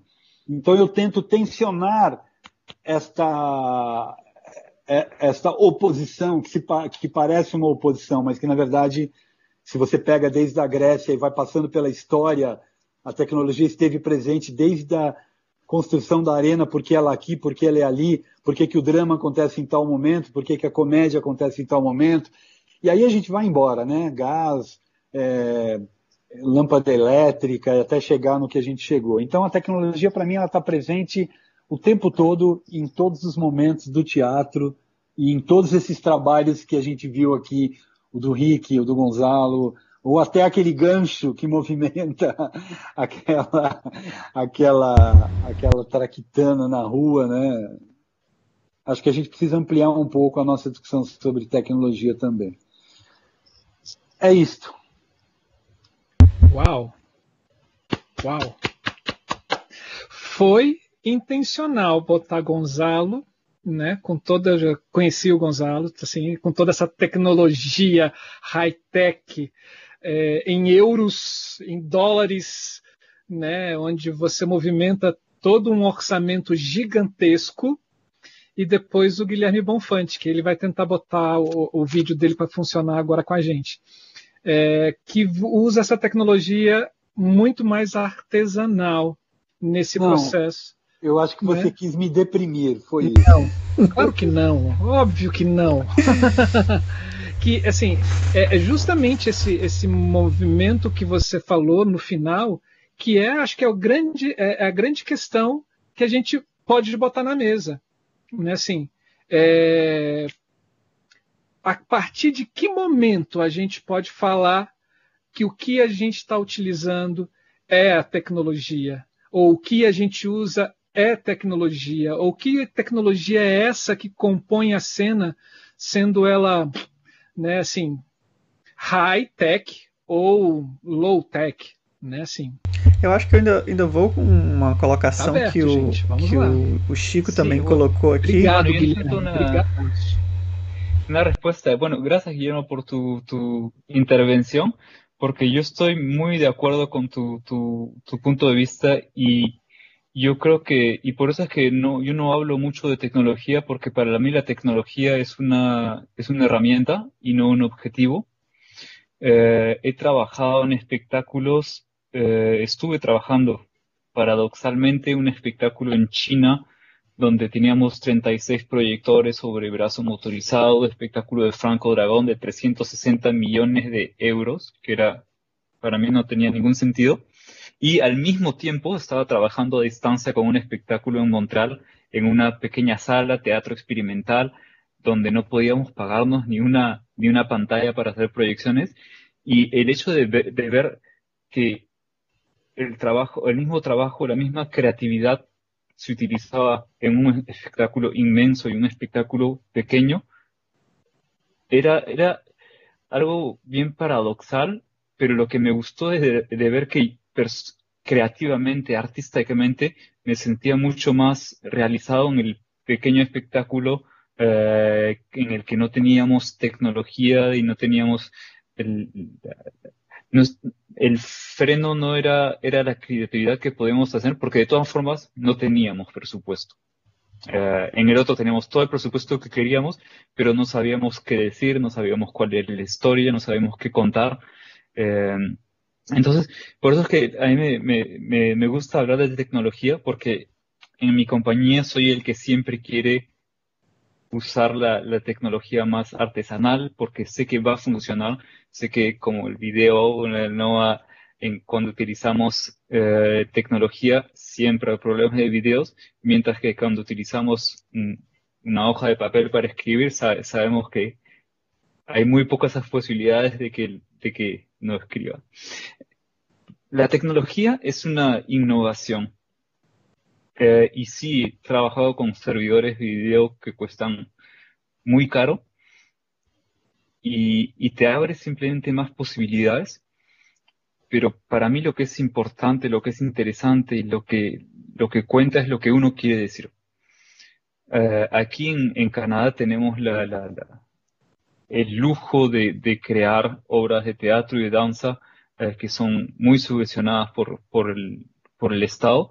Y diría que es, es el, arte es aquí es una es de alguna forma un lujo. Yo creo que en, en países como el Perú o en países probablemente como en Brasil, el arte no es solo un lujo, pero es una, una batalla, es una batalla en la que uno tiene, tiene que llegar, intentar hacer pasar un mensaje para que la gente eh, su, su palabra. Y la tecnología que uno va a utilizar es simplemente una, una herramienta. Así que una herramienta puede ser muy, muy simple o muy, muy complicada, pero para mí lo que debe ser importante en cualquier proceso creativo, que sea con luces motorizadas, con proyectores, con interacción o simplemente con una luz, así como yo tengo aquí mi lucecita para que les, que les haga un, un espectáculo como si les esté hablando a la oreja, que sea una tecnología muy básica o muy complicada, lo importante es cómo uno la usa y no cuánto costó la lucecita, porque, porque si no, no, vamos en una lógica no- que no es artística, sino económica. Y yo lo que, lo que, lo que intentaba mostrarle no es tanto cuánto cuesta cada uno de nuestros proyectos, pero cómo nos ha llevado a ver los muros del teatro como los muros del mundo, porque hemos viajado mucho, nos hemos dado cuenta que hablamos el mismo idioma y nos hemos dado cuenta de que el público no está simplemente en el teatro, pero está por todas partes, porque la gente necesita esta, esto, esto que hemos perdido en el último año con el COVID y esta parte social es esencial para el ser humano. Y, y más allá de la tecnología, por ejemplo, hoy día utilizamos eh, Skype con no sé qué cosa que tienen de su lado que lo que le están, están mandando el video, pero usando esta tecnología es las problemáticas que tenemos aquí y la que tienen ustedes es la misma. Cómo comunicar entre seres humanos, cómo avanzar entre seres humanos Y esa es la, la, problemática que más me, más me interesa en todo esto. La tecnología, pues, es la herramienta que utilizamos para hacerlo. Gracias. ¿Alguien más? Se não, eu posso ir para uma outra pergunta. Não, rapidamente, o, é, como ele falou da, da coisa mais artesanal, eu acho que quando envolve a mão, quando envolve. Quando a gente, quando a gente fala em tecnologia artesanal, a gente fala no, um pouco no que o Guilherme mostrou também. De mãos na imagem. Entendeu? E quando se vê como a imagem está sendo feita, alguém puxando a cortina, não escondida, tudo às claras, existe alguma coisa mais poética aí. E, por exemplo, meu irmão brinca muito com a ideia dos shows do Kraftwerk. Eu nunca vi um show do Kraftwerk, mas eles fizeram uns relacionamentos aí, eles apareceram aqui no Teatro Nacional, uns anos atrás, na Vila Lobos. E o Kraftwerk são quatro caras com laptops em cena. E meu irmão brinca, não, na verdade eles estão comprando coisas no eBay. Não, eles não estão trabalhando, eles não estão. Eles só apertaram play e eles estão lá trabalhando, fazendo outras coisas, fazendo depósito no banco. Entendeu? Então, com a presença do computador, do laptop em cena, você perde. A pessoa fica um pouco assim, tipo, o que, que o computador está fazendo? Que, que o ator está fazendo? Então, eu nunca quis ter computador em cena.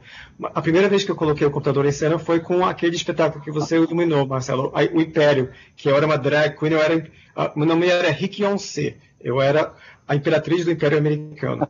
E eu tinha, eu, eu, tinha feito uma grana boa, eu tinha feito um trabalho que eu ganhei 5 mil dólares. Eu comprei um MacBook Pro 17 polegadas, o mais fodão. Eu queria ter. Aí, a linda, maravilhosa imperatriz do Império Americano, ela tinha um MacBook Pro e fazia parte da cena. E ela mostrava o desktop dela, com os soldados pelados dela e tudo. Então fazia parte da cena. Aí funcionava. Mas uma vez que você coloca o computador em cena, às vezes, eu acho. Você fica assim, bom, o que, que o ator está fazendo? O que está fazendo? Eu acho, eu para mim o computador pode sujar muito a cena. Mas é isso. Mas voltando, vamos lá. É, essa foi a minha colocação aí. É, eu só queria, Marcelo, eu, eu, acho que o que o Rick fala é a questão do humano, né? Uhum. Tá, tá, ouvindo? Tá, tá sim, okay? sim. Tudo certo comigo? Tá. É a questão do humano. É, e eu, eu só queria reforçar um pensamento que é. Eu acho que quando a gente fala de arte, quando a gente fala de uma, da construção de um trabalho, da elaboração de um trabalho, é, eu acho que não existe limite. Acho que não existe limite, tanto para ir para um lado midiático, de é, altos recursos e todos os recursos possíveis, porque você pega o Lepage, ali tem um investimento e uma sofisticação, aquele trabalho que ele conta a vida dele, que ele tem um prédio onde ele morou, uh, que ele vai falando, que ele vai apontando para o apartamento que ele morava, e você vai vendo, é um apartamento, é um prédio que tem uma escala é, é um pouco maior do que ele, o prédio, é um cenário, e todas as, as varandas têm projeção com pessoas, que você vê as pessoas se movimentando, Aí depois entra um carro, que era o carro que ele andava, e a câmera pega aquele carro, e o carro está em cena, mas, mas só que com uma, o uso de uma tecnologia assim, fodida, mas ao mesmo tempo com uma poética maravilhosa. Assim, ele, ele consegue transitar nesta tecnologia que pode ser fria e esvaziar, como o Rick aponta, mas que eu acho que ele, ele joga muito bem com isso. É diferente de quando você entra num estádio, num ginásio, é, um Rolling Stones que você vai ver que você está a 60 metros do artista, 80 a 100 metros, você não vê o artista, então você tem que produzir um espetáculo gigantesco ali, né? Porque senão aquilo não acontece de, uma, de maneira alguma. Assim como quando você vai, como o Vertigem que trabalha com site específico, quando você entra num hospital e a história se passa dentro de um hospital, não tem como você utilizar uma estrutura teatral dentro de um site específico, não cabe, não faz sentido. Então, se você não se liberta do uso dos equipamentos, do uso da tecnologia de pontos, dos recursos, é, e você consegue ampliar o teu repertório para que você. Porque daí o que acontece para mim é a obra vai te dizer o que ela precisa. É a cena quem vai te dizer o que ela precisa. Claro uhum. que a priori você pode decidir com o que você vai trabalhar e aquilo que você quer pesquisar num determinado trabalho. Mas é como eu falei, eu estou numa sala, num centro cirúrgico, a cena final é o personagem deitado numa maca cirúrgica. Eu não posso colocar ali 4, 5, 6, 8 refletores iluminando a cena. Eu tenho que fazer uso de um elemento que é daquele ambiente, daquele lugar. Então, é, é eu acho que a discussão, para mim, não é o pequeno é mais legal, o mais pobre é mais legal. É, Para mim, é a questão conceitual é a mais legal e a mais importante. A tecnologia entra para nos servir e para servir a cena. Né? Eu acho que é só para não, não parecer que eu também fico defendendo. Ai, que legal, somos latinos, vivemos aqui sobre não. o comando de Bolsonaro, oh, que bacana. né? Não. Tudo é não, é história, no final das né? contas é Mas, história. É. Mas, Rick, eu acho que o nosso trabalho talvez não surgiria como ele surge em outra realidade. Ele é daqui, ele é desse contexto. Então, a gente acabou achando é, o nosso jeito de construir e produzir estética sem ficar chorando pelos cantos, né? Sim. É, acho que é só para só ficar claro o que eu penso sobre isso. E eu acho que vocês já respondem também uma pergunta do Uau, Chico. A gente está no mesmo né? pensamento, é, Marcelo, que ele fala assim, a mesma, as... falar a mesma fala. É, as coisas só são tecnologia a partir do momento que são usadas de forma inteligente. Né? Podemos pensar que, eh, que o que nos interessa enquanto artistas é a tecnologia enquanto produtora de linguagem artística. E aí eu faço uma menção aqui ao vídeo que a gente teve com a Yara Souza. Uhum. Não, é Yara Souza, isso. né? Yara Souza, isso. É, com a professora lá do Pará, Yara Souza, que ela fala sobre gambiarras. Ela diz que a gente precisa encontrar essa linguagem brasileira tecnológica que ela é comum. Essa que se representa dentro do teatro com muitas coisas é não nos representa, vamos dizer assim, né? Ah, e aí eu tenho uma outra pergunta aqui que é da Grisel para o Gonzalo. Ela gostaria de entender melhor como acontece o trabalho dentro da sua equipe. Um, es, eh, es interesante como pregunta porque nosotros Somos un equipo de, de, toda gente que viene de, teatro.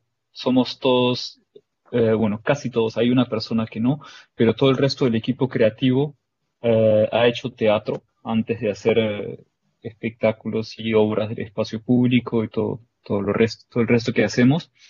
Entonces tenemos una forma muy colectiva, muy teatral de, de trabajar. Eh, eh, somos cinco personas creativos en la compañía y el, el concepto siempre lo encontramos junto. Y, y, bueno, como decía Guillermo, lo, lo, Guillermo, en español está bien, como decía Guillermo, lo importante no es la cuánto costó, ni la forma, ni, ni la, la, la, cantidad de píxeles. Eh, lo, que, lo importante es lo que uno quiere decir. Y el espectáculo del que estaba hablando, 887, es, eh, es una, una una utilización tecnológica de las más bonitas que he visto. Y, y sí, he visto de, eh, espectáculos de Pink Floyd con pantallas que vuelan, que se mueven, espectáculos de... Y es ese tipo de, de, de, de espectáculos para mí lo que, lo que, lo que lo llamo tecnosterona, tecnosterón. Eh, es cuando nos gusta la tecnología y queremos ponerle, pero así, queremos mostrar. Es como el Te... bling bling de. Deixa eu anotar, peraí, fala de novo. Tecnosterona. Tecnosterona. Tecnosterona. Maravilha. Que es lo que, lo que intentamos evitar, porque es, es a mí me parece que la, lo, cuando uno tiene una, una uno, lo, lo, que me gusta, por ejemplo, de Juan Manuel Espadas es que tiene una forma de contar las cosas que uno siente como si fuera su amigo de toda la vida. Y, Y eso es lo que uno intenta buscar y para eso vamos a buscar una cámara, buscar la, mirada, buscar los ojos. No es para mostrar cuántos píxeles podemos utilizar. Eh, entonces, si cada vez que creamos nosotros un espectáculo o una obra o una escenografía, trabajamos de la misma forma como, como les dije con, el restaurante. Decimos, ok, ¿qué cosa es lo que queremos contar al público? ¿Qué cosa es lo que queremos decir con esto? Y, y, y a partir de la historia empezamos a avanzar, construir los personajes, construir la, la, la, el, el narrativo hasta llegar a una. Es un proceso relativamente similar a lo que se hace en el teatro. A veces lo hacemos de forma mucho más colectiva y dependiendo del tiempo que tengamos, a veces lo hacemos de una forma un poco más eh, directiva y ahí es donde yo hago la, la dirección de creación para dirigir al equipo y a veces lo hacemos juntos. Entonces, ¿Cuántas personas, en el equipo? Eh, creativos somos cinco, pero somos ocho en el equipo porque hay una directora de marketing y director eh, administrativo eh, y un director de tecnología, pero somos cinco creativos. Sí. Sí, yo me ocupo de las luces, dos diseñadores de video y, un diseña, y una diseñadora de objetos de diseño 3D y un eh, escenógrafo. Vamos lá, o Fabiano Diniz aqui está falando assim: costumo dizer que sou um apaixonado por tecnologia, especialmente as de baixa complexidade. E dentro da cena, tudo se transforma em sonho. É, isso vale, vai muito com a fala do Rick, né? Da, de você fazer metáforas.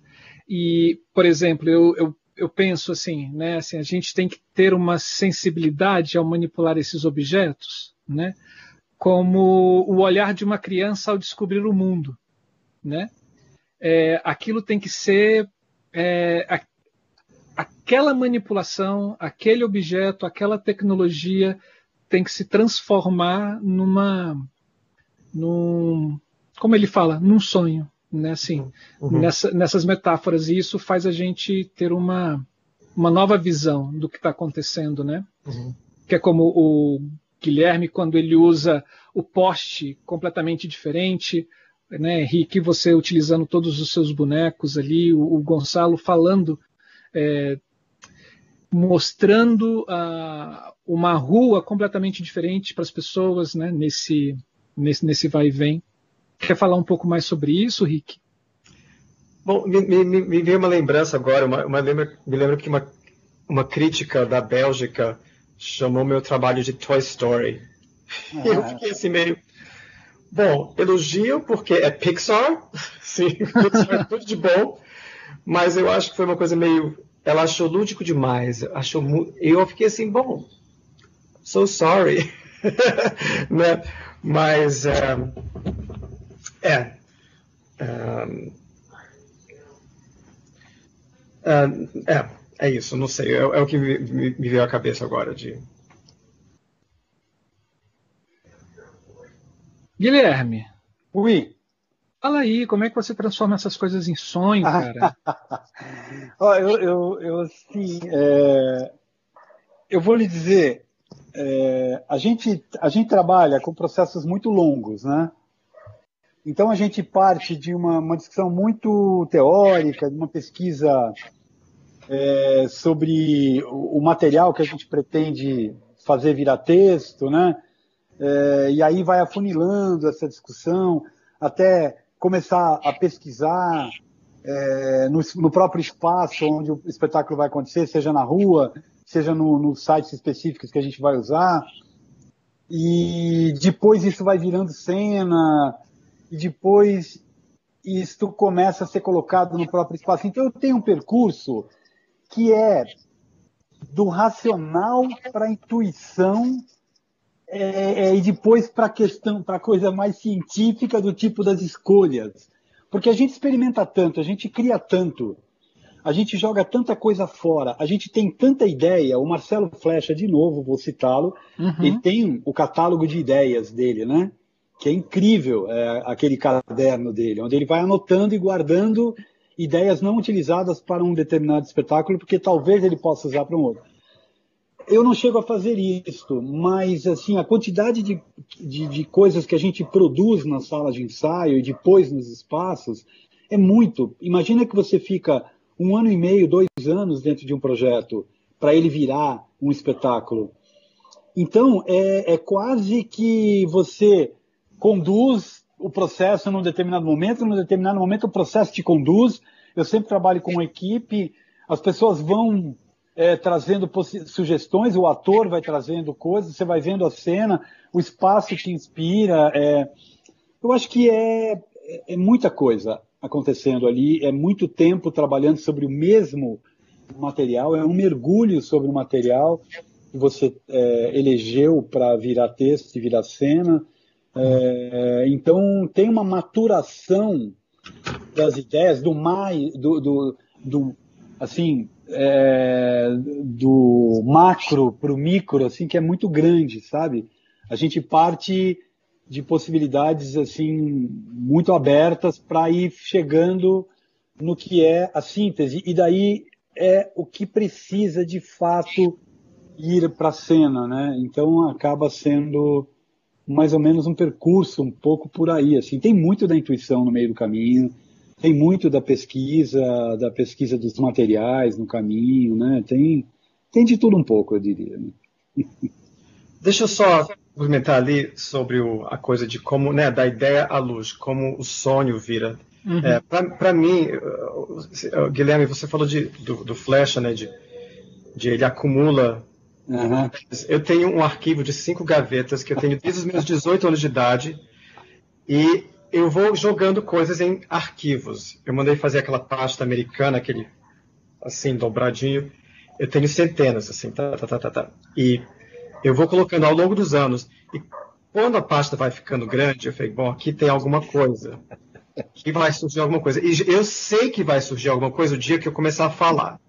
Por exemplo, hoje eu, hoje, hoje eu falei, ah, meu próximo espetáculo vai ser sobre a língua cariri. Ou seja, eu já falei, tá, it's out there, tá fora. Eu tenho obrigação agora de falar, de fazer. Entendeu? Quando começa a sair, quando eu começo a falar, eu sei que vai vir, vai, vai acontecer. Outra coisa que me inspira muito é a música. Quando surgiu MTV, eu me lembro que meu sonho era, em 81, era, eu queria fazer videoclipe. Eu queria fazer vídeos. Era, era eu pensava muito assim, qualquer música, desde criança, me provoca muitas imagens. E as, os, meus, os meus espetáculos muito, muitas vezes partem de uma música. Eu escuto uma música e eu sei, o meu espetáculo começa por aqui. Essa música vai estar no espetáculo. A música provoca uma imagem, eu crio a imagem e vai virar uma cena. Geralmente a cena fica. É, e uh, é, é, é, a questão da música. E, e claro, a, a questão de ter a oportunidade de ter uma residência artística também. É, eu morava em Amsterdã e tinha um teatrinho, uma cidadezinha chamada Mechelen, é, onde o pai do Beethoven nasceu. a cidade era desse tamanho e a catedral era desse tamanho, assim, era gigantesca. E, e a gente, e eu, ia, eu morava em Amsterdã e eles me davam uma grana para ficar hospedado lá não era muito, mas eu conseguia ter a paz para escrever e eu tinha um estúdio que tinha uma iluminadora que era técnica do, do teatro. Ah, o nome dela era Anne the Hond. A gente chamava ela de, em português, o nome dela quer dizer Anne a cachorra. Anne, Anne a cachorra. E ela fazia tudo. Subia, descia. E eu estava lá no estúdio com o André Jabot, num frio danado. E aí, quando a gente tinha um problema, assim, Ana, você pode vir para cá? Ela vinha, pendurava a luz e ia embora, voltava para o teatro. Mas a gente tinha essa possibilidade de uma residência artística, que era, é sempre muito importante. De você ter aquela. a, a, a quem te acolhe. Muito importante. É. Acho que é, aí, é, junto com a questão da residência, Rick, tem uma questão que é o tempo, né? O tempo estendido, ele é maravilhoso quando você Sim. tem a possibilidade de produzir, de pensar, de criar com Sim. o tempo, né? E deixar maturar o trabalho, né? É, rapidamente, eu, quando eu escrevi o Aviões Arranha-Céus, eu ia ter a residência de dois meses, mas eu não tinha escrito nada ainda. Eu tinha que escrever o espetáculo. A residência era para a gente bolar ele visualmente. E uma amiga minha, lá da Bélgica, ela falou assim: Olha, você, aquele meu amigo que você conheceu, Fig, Christopher, o nome dele é, é, é, ele tem dinheiro, o pai dele tem um banco, pede dinheiro para ele, escreve para ele. Eu escrevi uma carta à mão, naquela época, internet era. Escrevi e eu falei assim: Olha, Fig, eu estou querendo fazer um espetáculo sobre o 11 de setembro, você não quer me dar 5 mil dólares? Eu preciso de dois, dois meses para não trabalhar, para só escrever. E não é que o cara, duas semanas depois, eu recebo no correio um cheque de um banco americano, do banco do pai dele, 5 mil dólares. Entendeu? Então, são coisinhas que dão paz para a gente e permitem que a gente crie.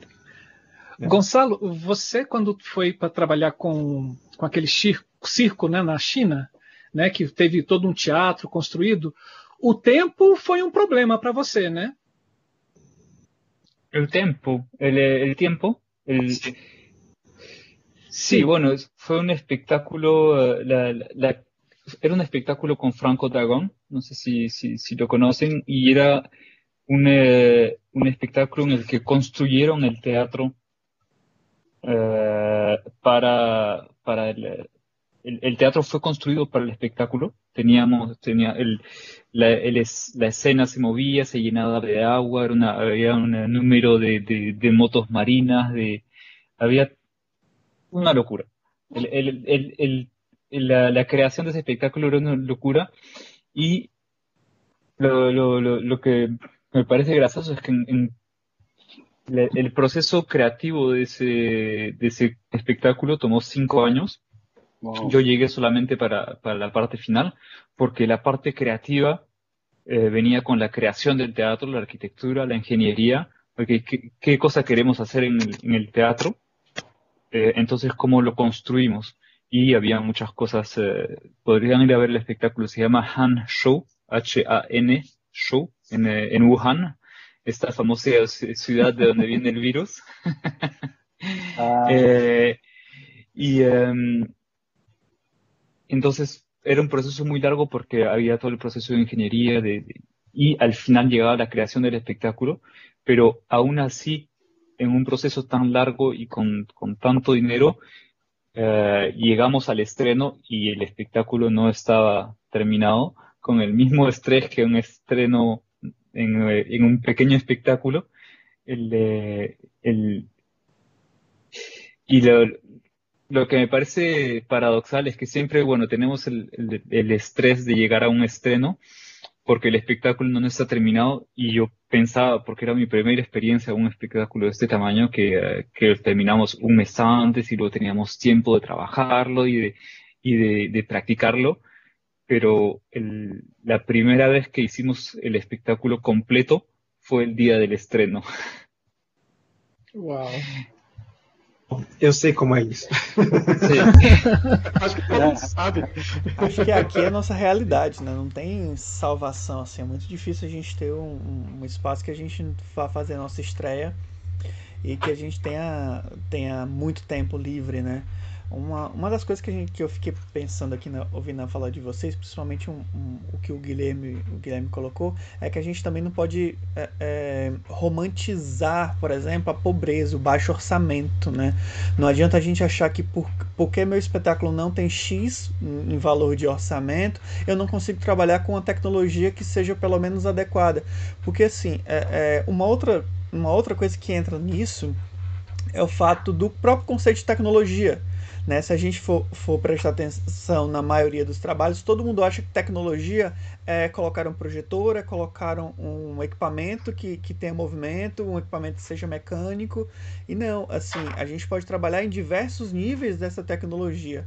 E, e, e, não é pelo orçamento que eu tenho, que é mais baixo ou mais alto, que eu preciso, não preciso pensar em trabalhar de forma mais tecnológica, de trazer mais, mais elementos que, que causem linguagem. Né? Até, o, o Chico colocou isso muito bem na pergunta que ele fez. Né? Eu vou repetir a pergunta do Chico porque eu acho que é muito bacana. E aí a gente também pode, pode retomar um pouquinho. Né? É, ele, ele perguntou se podemos pensar que que nosso interesse quanto artista é a tecnologia quanto produtora de linguagem artística. E eu acho que a gente deveria partir dessa, dessa ideia de tecnologia como processo e linguagem artística. Não adianta a gente descartar, seja ela o que for, ou, ou incluído nos nossos espetáculos uma tecnologia que seja apenas ilustrativa. Não adianta a gente trazer um projetor apenas para lançar uma imagem que ela fique apenas é, como, como uma imagem sem fundamento estético, sem fundamento de linguagem para o espetáculo. Talvez a gente tenha que repensar. Papel, papel de parede, que eu chamo de, de Oi? uma coisa. Papel de parede. É, a gente fugir dos papéis de parede. Né? A gente tem que trazer esses elementos, seja ele qual for, seja ele de baixa tecnologia, alta tecnologia, mas que eles estejam integrados com a, a, a raiz do, do espetáculo em si, a raiz dessa, dessa obra artística. Né? Não adianta a gente é, é, é, inserir apenas como papel de parede. Por isso que eu acho que a, a pergunta do Chico, nesse caso, é, é, é, é fundamental assim, para a gente poder é, chegar em outros consensos, sabe? chegar em outras, outras observações. Eu acho que Gonzalo falou isso também, né, da questão é, o que, que eu quero com isto, por que, que eu quero isto, né? É, eu acho que é, é, muito comum você ver trabalhos em que parece que tinha ali um checklist do teatro contemporâneo, né? Projeção, uhum. microfone no palco, ator que fala com a plateia como é, saindo do personagem. É, é, é uma coisa que eu acho que é, é olhar para a cena e ver o que de fato a cena precisa, porque senão fica meio salão de beleza, cosme, cosme, cosmética, né? Você começa a colocar coisas que vão fica, virando penduricalhos, né? Fica clichê e previsível. É, exatamente, ah. exatamente. Aí a gente não fala nem de ter recurso, não ter recurso, a gente fala de você é, olhar para o que o teu texto diz, para o que o teu ator, atriz fazem em cena, para o espaço que você está e ver como que tudo isso deve se articular com aquilo que você vai colocar ali, né? É, eu acho que é um pouco esse o exercício, né? Eu, eu me lembro, é, né, eu era, né, vamos dizer, às vezes eu sou considerado o, o Rick, multimídia, vídeo. Ah, chama, chama o Rick, né? Chega aquela hora dos editais, aí eu começo a receber é, cartas de anuência para assinar. A gente quer você. Nem conheço o pessoal. Tá bom, eu assino. Eu me lembro que uma vez, eu não me lembro quem foi, isso foi no Rio, um grupo de teatro falou assim: a gente quer você, a gente quer sua tecnologia no nosso espetáculo. Aí eu sentei com eles, eles leram o espetáculo para mim. Eu falei: gente, esse texto está tão lindo. Vocês vão colocar tecnologia para quê nisso? Você quer vídeo para quê? Eles queriam vídeo. Eles queriam vídeo. Aí eu falei: não, o seu, o meu, a minha participação é não participar. é, vocês não precisam de vídeo nesse espetáculo, cara. Esse texto segura. E não é nem porque o texto se segura, que não se segura, que a gente coloca um vídeo. Não é isso que eu estava dizendo. Não precisava de. Era, era uma camada desnecessária. Eles estavam naquela, naquela coisa digital, de precisamos de cartas de anuência, e, e falei, não, vocês não precisam. Faça só isso e eles fizeram, e ficou bom, não precisava de vídeo, entendeu? Foi, foi meu, o meu conselho para ellos. A mí me ha pasado lo mismo en un espectáculo en el que me contratan para hacer una concepción de diseño de video, porque ahora todos los espectáculos tienen video y todos quieren tener proyecciones, y llegando al espectáculo, bueno, no necesitan no es, no es necesario, la, el texto es fuerte, las luces están bien, la escenografía no, no hay espacio para el video. Y, y bueno, al final terminé cortando mi propio, mi propio puesto.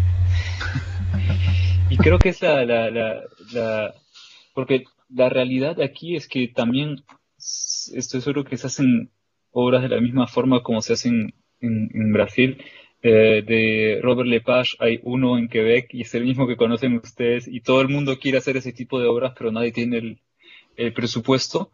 Entonces la forma de crear también es mucho más artesanal y no podemos llegar, llegar a una, una guía de creación de espectáculos porque es, es, es una cuestión de, de, intuición y yo lo veo siempre como un, un proceso de aprendizaje en el que, ok, me interesa una temática, me interesa algo y empiezo a aprender, a aprender y a ver qué cosa es lo que me ha impresionado en ese proceso que podría compartir.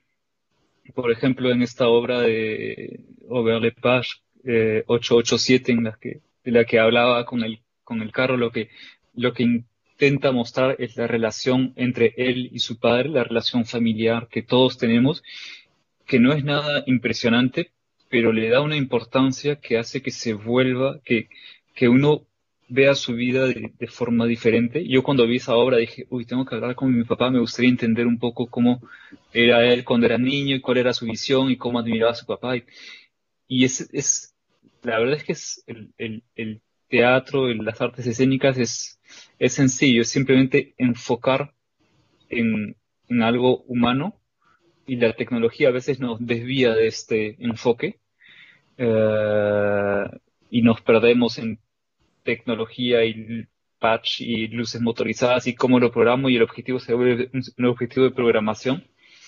Eh, soñamos con que esto nos va a simplificar la, la, vida en el teatro, pero es lo contrario, hace lo contrario. Y bueno, no, creo que es importante entender los límites de la tecnología, pero sobre todo importante saber que lo, que lo que queremos no es impresionar al público con lo que podemos hacer, pero tocar utilizar la sensibilidad para, para vehicular uma, uma emoção. Pegando esse gancho, e aí eu vou cutucar um pouco, assim, será que esses críticos teatrais, pelo menos aqui no Brasil, né, assim, porque quando você usa essas coisas dentro do teatro, principalmente na iluminação, pirotécnicas, né, gigantescas ou que chama mais atenção do que o espetáculo. Tecnosterona. É, é, esse tecnosterona, será que os críticos teatrais eles não incentivam a utilização disso ao falar assim, estava fantástico, maravilhoso e etc. Até que ponto é, é essa acontece essa reafirmação dessa tecnosterona no, no, no nosso próprio meio?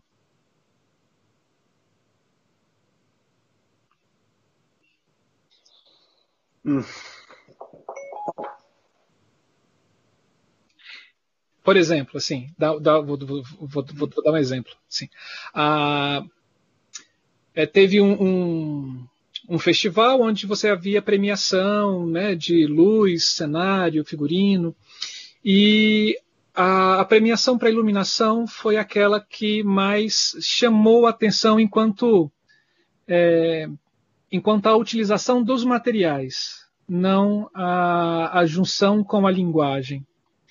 E aí isso não reforçaria, e até mesmo assim, e, é, essa coisa que o Rick fala, de das pessoas quererem o Rick porque querem ele por causa do que ele desenvolve, e esquecem de olhar para dentro do próprio trabalho, ou chamar o Gonzalo porque ele trabalha com essa criação dessas imagens e não conseguir olhar pelo trabalho? Será que a gente também não está, é, é, a gente, quando falo artistas do teatro, querendo é, trazer isso e acaba reforçando que é, esse, é, esse papel de parede que o Rick fala? Uhum. Eu não sei se, eu não conheço muito bem, eu não me lembro mais assim. As pessoas que escrevem sobre o teatro, se existe eu, eu, sei que na área de dança, por exemplo, existe uma pressão. Até brigava muito com ela. Eu conheço ela bem, a Helena Katz. Existe quando ela escreve, como ela escreve, parece que as pessoas ficam querendo satisfazer a Helena Katz. Desculpe, Helena, se você estiver assistindo. mas, mas, mas, eu mas é, é, é eu, eu sei que na dança existe essa pressão para todo mundo tem que fazer, sei lá, uma, um certo tipo de dança contemporânea, falar de semiótica, falar de Deleuze e de, de e de repente colocar o momento viewpoints e aí tem aquela cena que o Guilherme falou que tem que parar e olhar para a cena, para a plateia e começar a falar e aí todos, todos os bailarinos vêm para dentro da plateia e começa a falar individualmente com todo mundo. Ou então tem aquela cena que. Então eu acho que talvez na, na dança, talvez os, os, escritores da dança, né, as pessoas que escrevem sobre a dança, fazem esse. Uh, re, esse uh, reinforcement, como é que fala isso em, em português? Reforço. Reforço de, vamos dizer, dos clichês. tá? Do da dança. Eu não sei se isso acontece no teatro, não conheço bem o suficiente as pessoas que escrevem sobre o teatro. Um, talvez o Guilherme possa falar um pouco sobre isso. É, eu, eu acho que é um pouco o que o Rick fala também, assim, é, é, se o Rick foi chamado para botar vídeo, eu o tempo inteiro fui chamado para botar lampadinha em cena. é, porque as pessoas, as pessoas achavam que era isso. Porque, na você... verdade, você vive num sistema capitalista que precisa te codificar e te colocar num lugar para que todo mundo saiba quem é você, o que você faz. Quando você explode com essa lógica, você fica no limbo. Você fica num lugar que ninguém sabe muito bem quem é você eu sou uma pessoa que vive de luz, né? sou uma pessoa que vive de luz.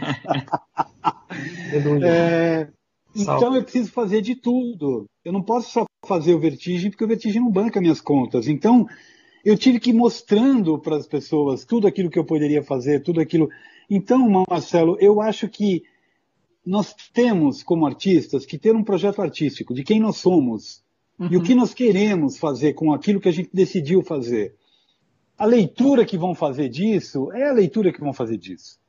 Eu acho que a partir daí, se eu uso mais é, elementos artesanais, se eu faço pesquisa de material, se eu de vez em quando misturo uma robótica com a minha pesquisa de materiais e artesania, é, se eu trabalho no site específico, eu não trabalho só no site específico, aí eu vou lá e faço um show, aí eu vou lá e faço um espetáculo que é mainstream total, aí eu faço exposição, Aí as pessoas começam a olhar e ficar meio confusas.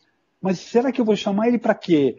Nossa, mas é, conclusão, você fica num lugar ali do experimental, do cara que, se eu chamar ele, talvez ele tenha muita opinião. Mas é um problema das pessoas.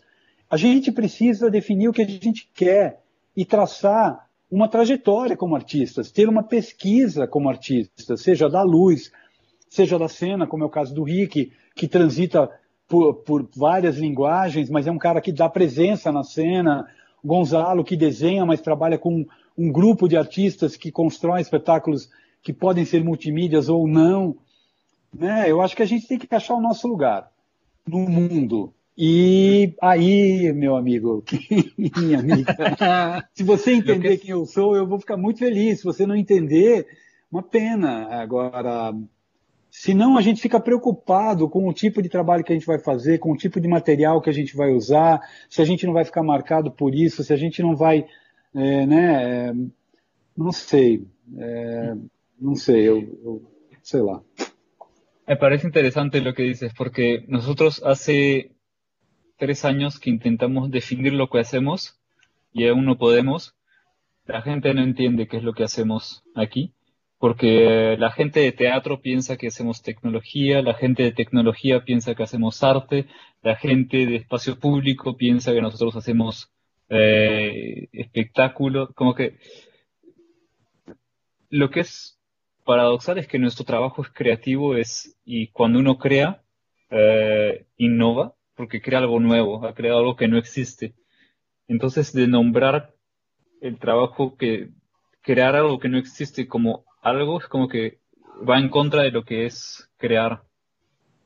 Porque sí, es, a veces mi, mi, mi, proyecto va a ser un proyecto que va a ser tecnológico, tal vez va a ser una aplicación. En este momento estoy trabajando en un proyecto de, que es de realidad eh, virtual. Nunca he hecho eso, pero no voy a decir que hago realidad virtual porque al final lo que yo creo es el concepto. Entonces, creo que Sí, como decía Guillermo, tenemos que tener un, título y un puesto y decir, ok, yo soy diseñador de luces, pero un artista es, un artista, crea con, las herramientas que le llegan a, las manos y con lo que, puede. Entonces es muy difícil llegar a describir qué es lo que, hacemos, porque cada proceso es, es único. Muito bom, muito bom. Gente, acho que a gente está caminhando para o fim. É, eu só tenho a agradecer, acho que o bate-papo foi fantástico. É, e ele vem no momento justamente que a gente está pelo menos assim, aqui dentro do canal, na linha que a gente que a gente programa, que a, os nossos, que a gente faz a nossa programação, né? A gente vem justamente tentando repensar, trazer pessoas que possam repensar é, esse lugar da arte ou do teatro dessa forma mais é, mais brasileira e mais nossa, né? Como se a gente como a gente tivesse não mais copiando de fora, mas tentando descobrir as coisas internas. E eu acho que esse bate-papo foi trouxe uma contribuição muito grande. Eu quero agradecer profundamente ao Rick Seabra, né? Assim, faz tempo que a gente não se vê. Espero que a gente possa voltar a trabalhar juntos é, pela disponibilidade do Gonzalo, que está lá no Canadá, cara. Assim, olha a tecnologia trazendo é. a gente para cá. Então, tá mutado o microfone de vocês, né? E, e, e, um parceiro do canal já, né? O Guilhermo. Guilhermo, eu vou te chamar de Guilhermo agora, pode? Guilhermo uhum. Bonfante. Não, tem que ser Guilhermo. Guilhermo. Sim. o Guilherme é sócio já do Guilhermo, canal. Né? Guilhermo e Gonzalo em La Puta Nieve. Gente, eu simplesmente estou encantado com a fala de vocês. Assim, muito obrigado mesmo. As pessoas aqui no chat estão adorando. Assim, debate lindo, é, muito bom. É, o Francisco Rocha está dizendo assim, Henrique, ah. é, saudades. A Maria Carmen, Grande beijo, está falando que concorda com a sua fala, mas ela, ela transfere essa questão da luz para a cenografia, é a mesma coisa lá da sua fala. Bom, fica aberto agora para vocês, para essas considerações finais.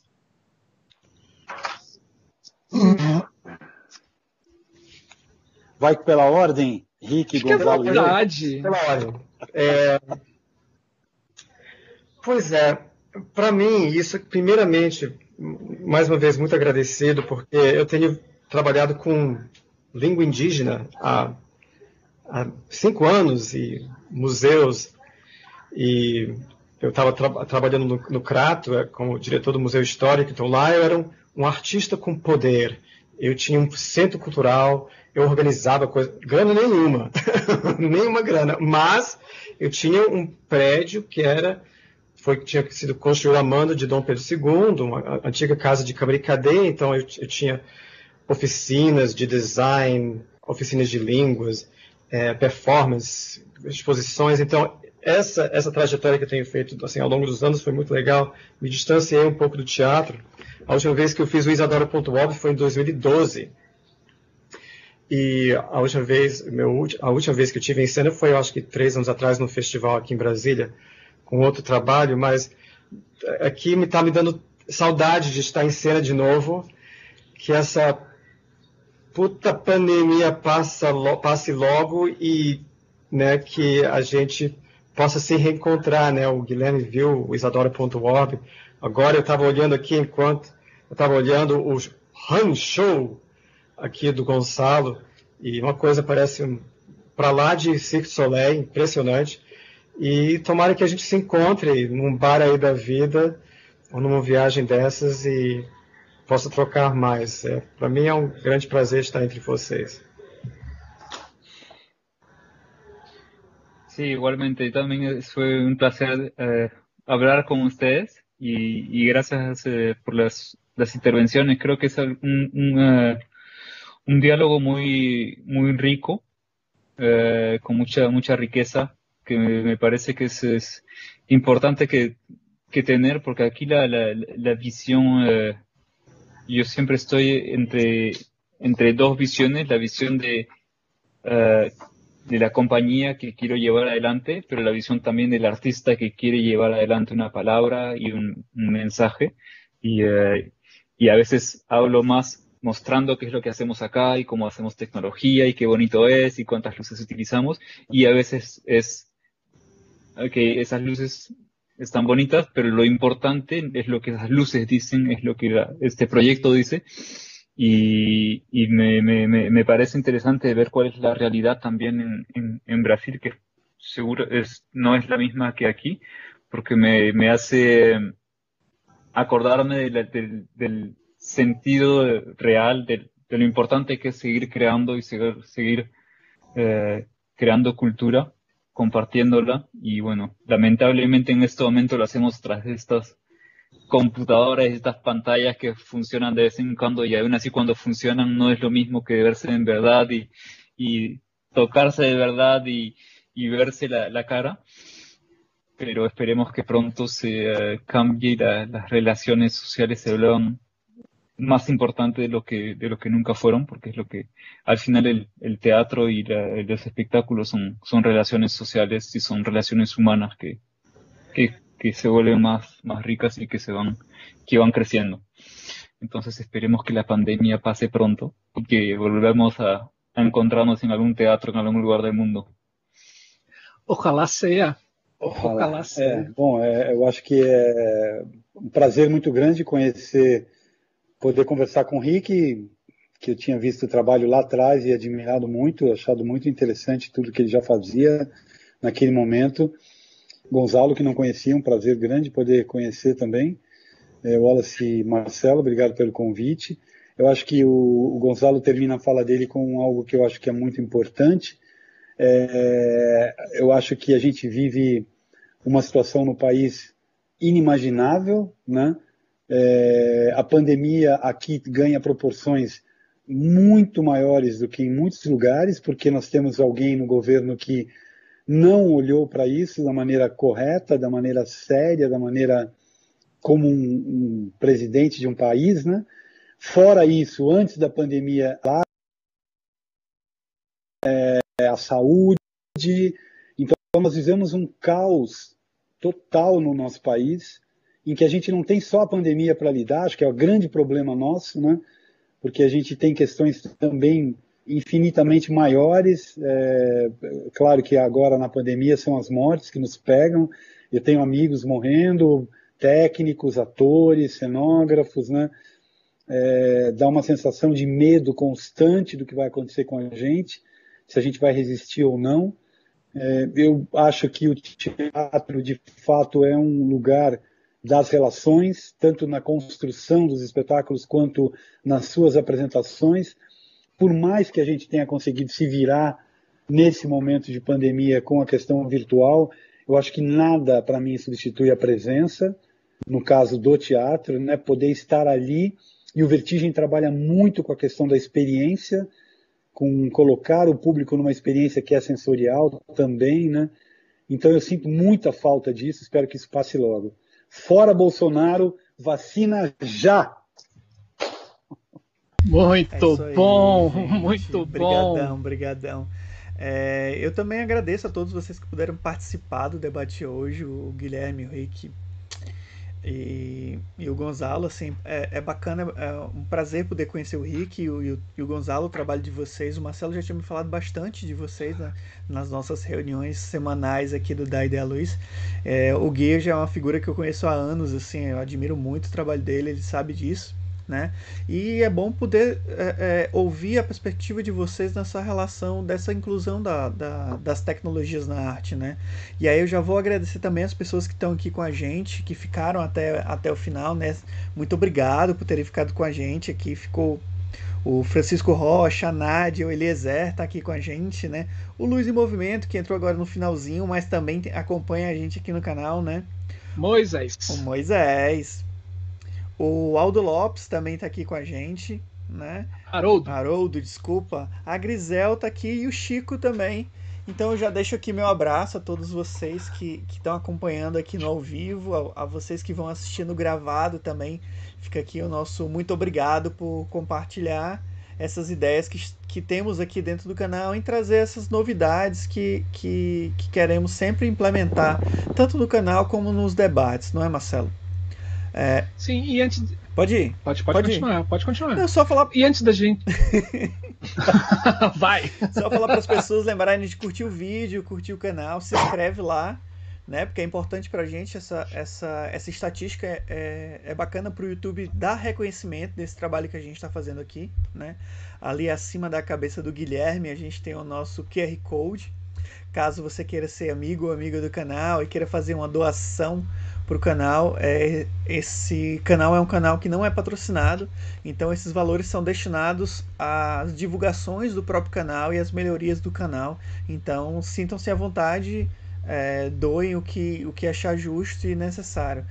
E é isso. Obrigadão a todos que estão por aqui. Vai, Marcelo. É, vamos fazer uma rachadinha virtual, gente. Vamos lá. é, rachadinha dá certo, a gente viu que dá certo nesse país, então vamos, vamos nessa. É, só lembrando que esta é a última semana para inscrição de artigos para o primeiro volume da revista A Luz em Cena. As inscrições serão através, são feitas através do site revistas.udesc.br Aí lá você vai achar o A Luz em Cena e é só digitar periódicos o Desk e clicar no link da revista A Luz em Cena. Quem tiver algum artigo, quem quiser publicar alguma coisa relacionado às técnicas teatrais, é só se inscrever a uma revista que vai bombar. É muito bom. E a gente só tem a agradecer vocês mesmo, assim, do fundo do nosso coração Espero que esse canal, que esse bate-papo tenha servido e possa chegar né, no, no interior desse país, que possa transbordar essas fronteiras e chegar nas pessoas através de um celular ou através de um computador. Né? Muito obrigado pela generosidade de vocês três. É isso, gente. Ficamos por aqui. Ficamos por aqui. Mês que vem a gente tem um outro debate muito bom também.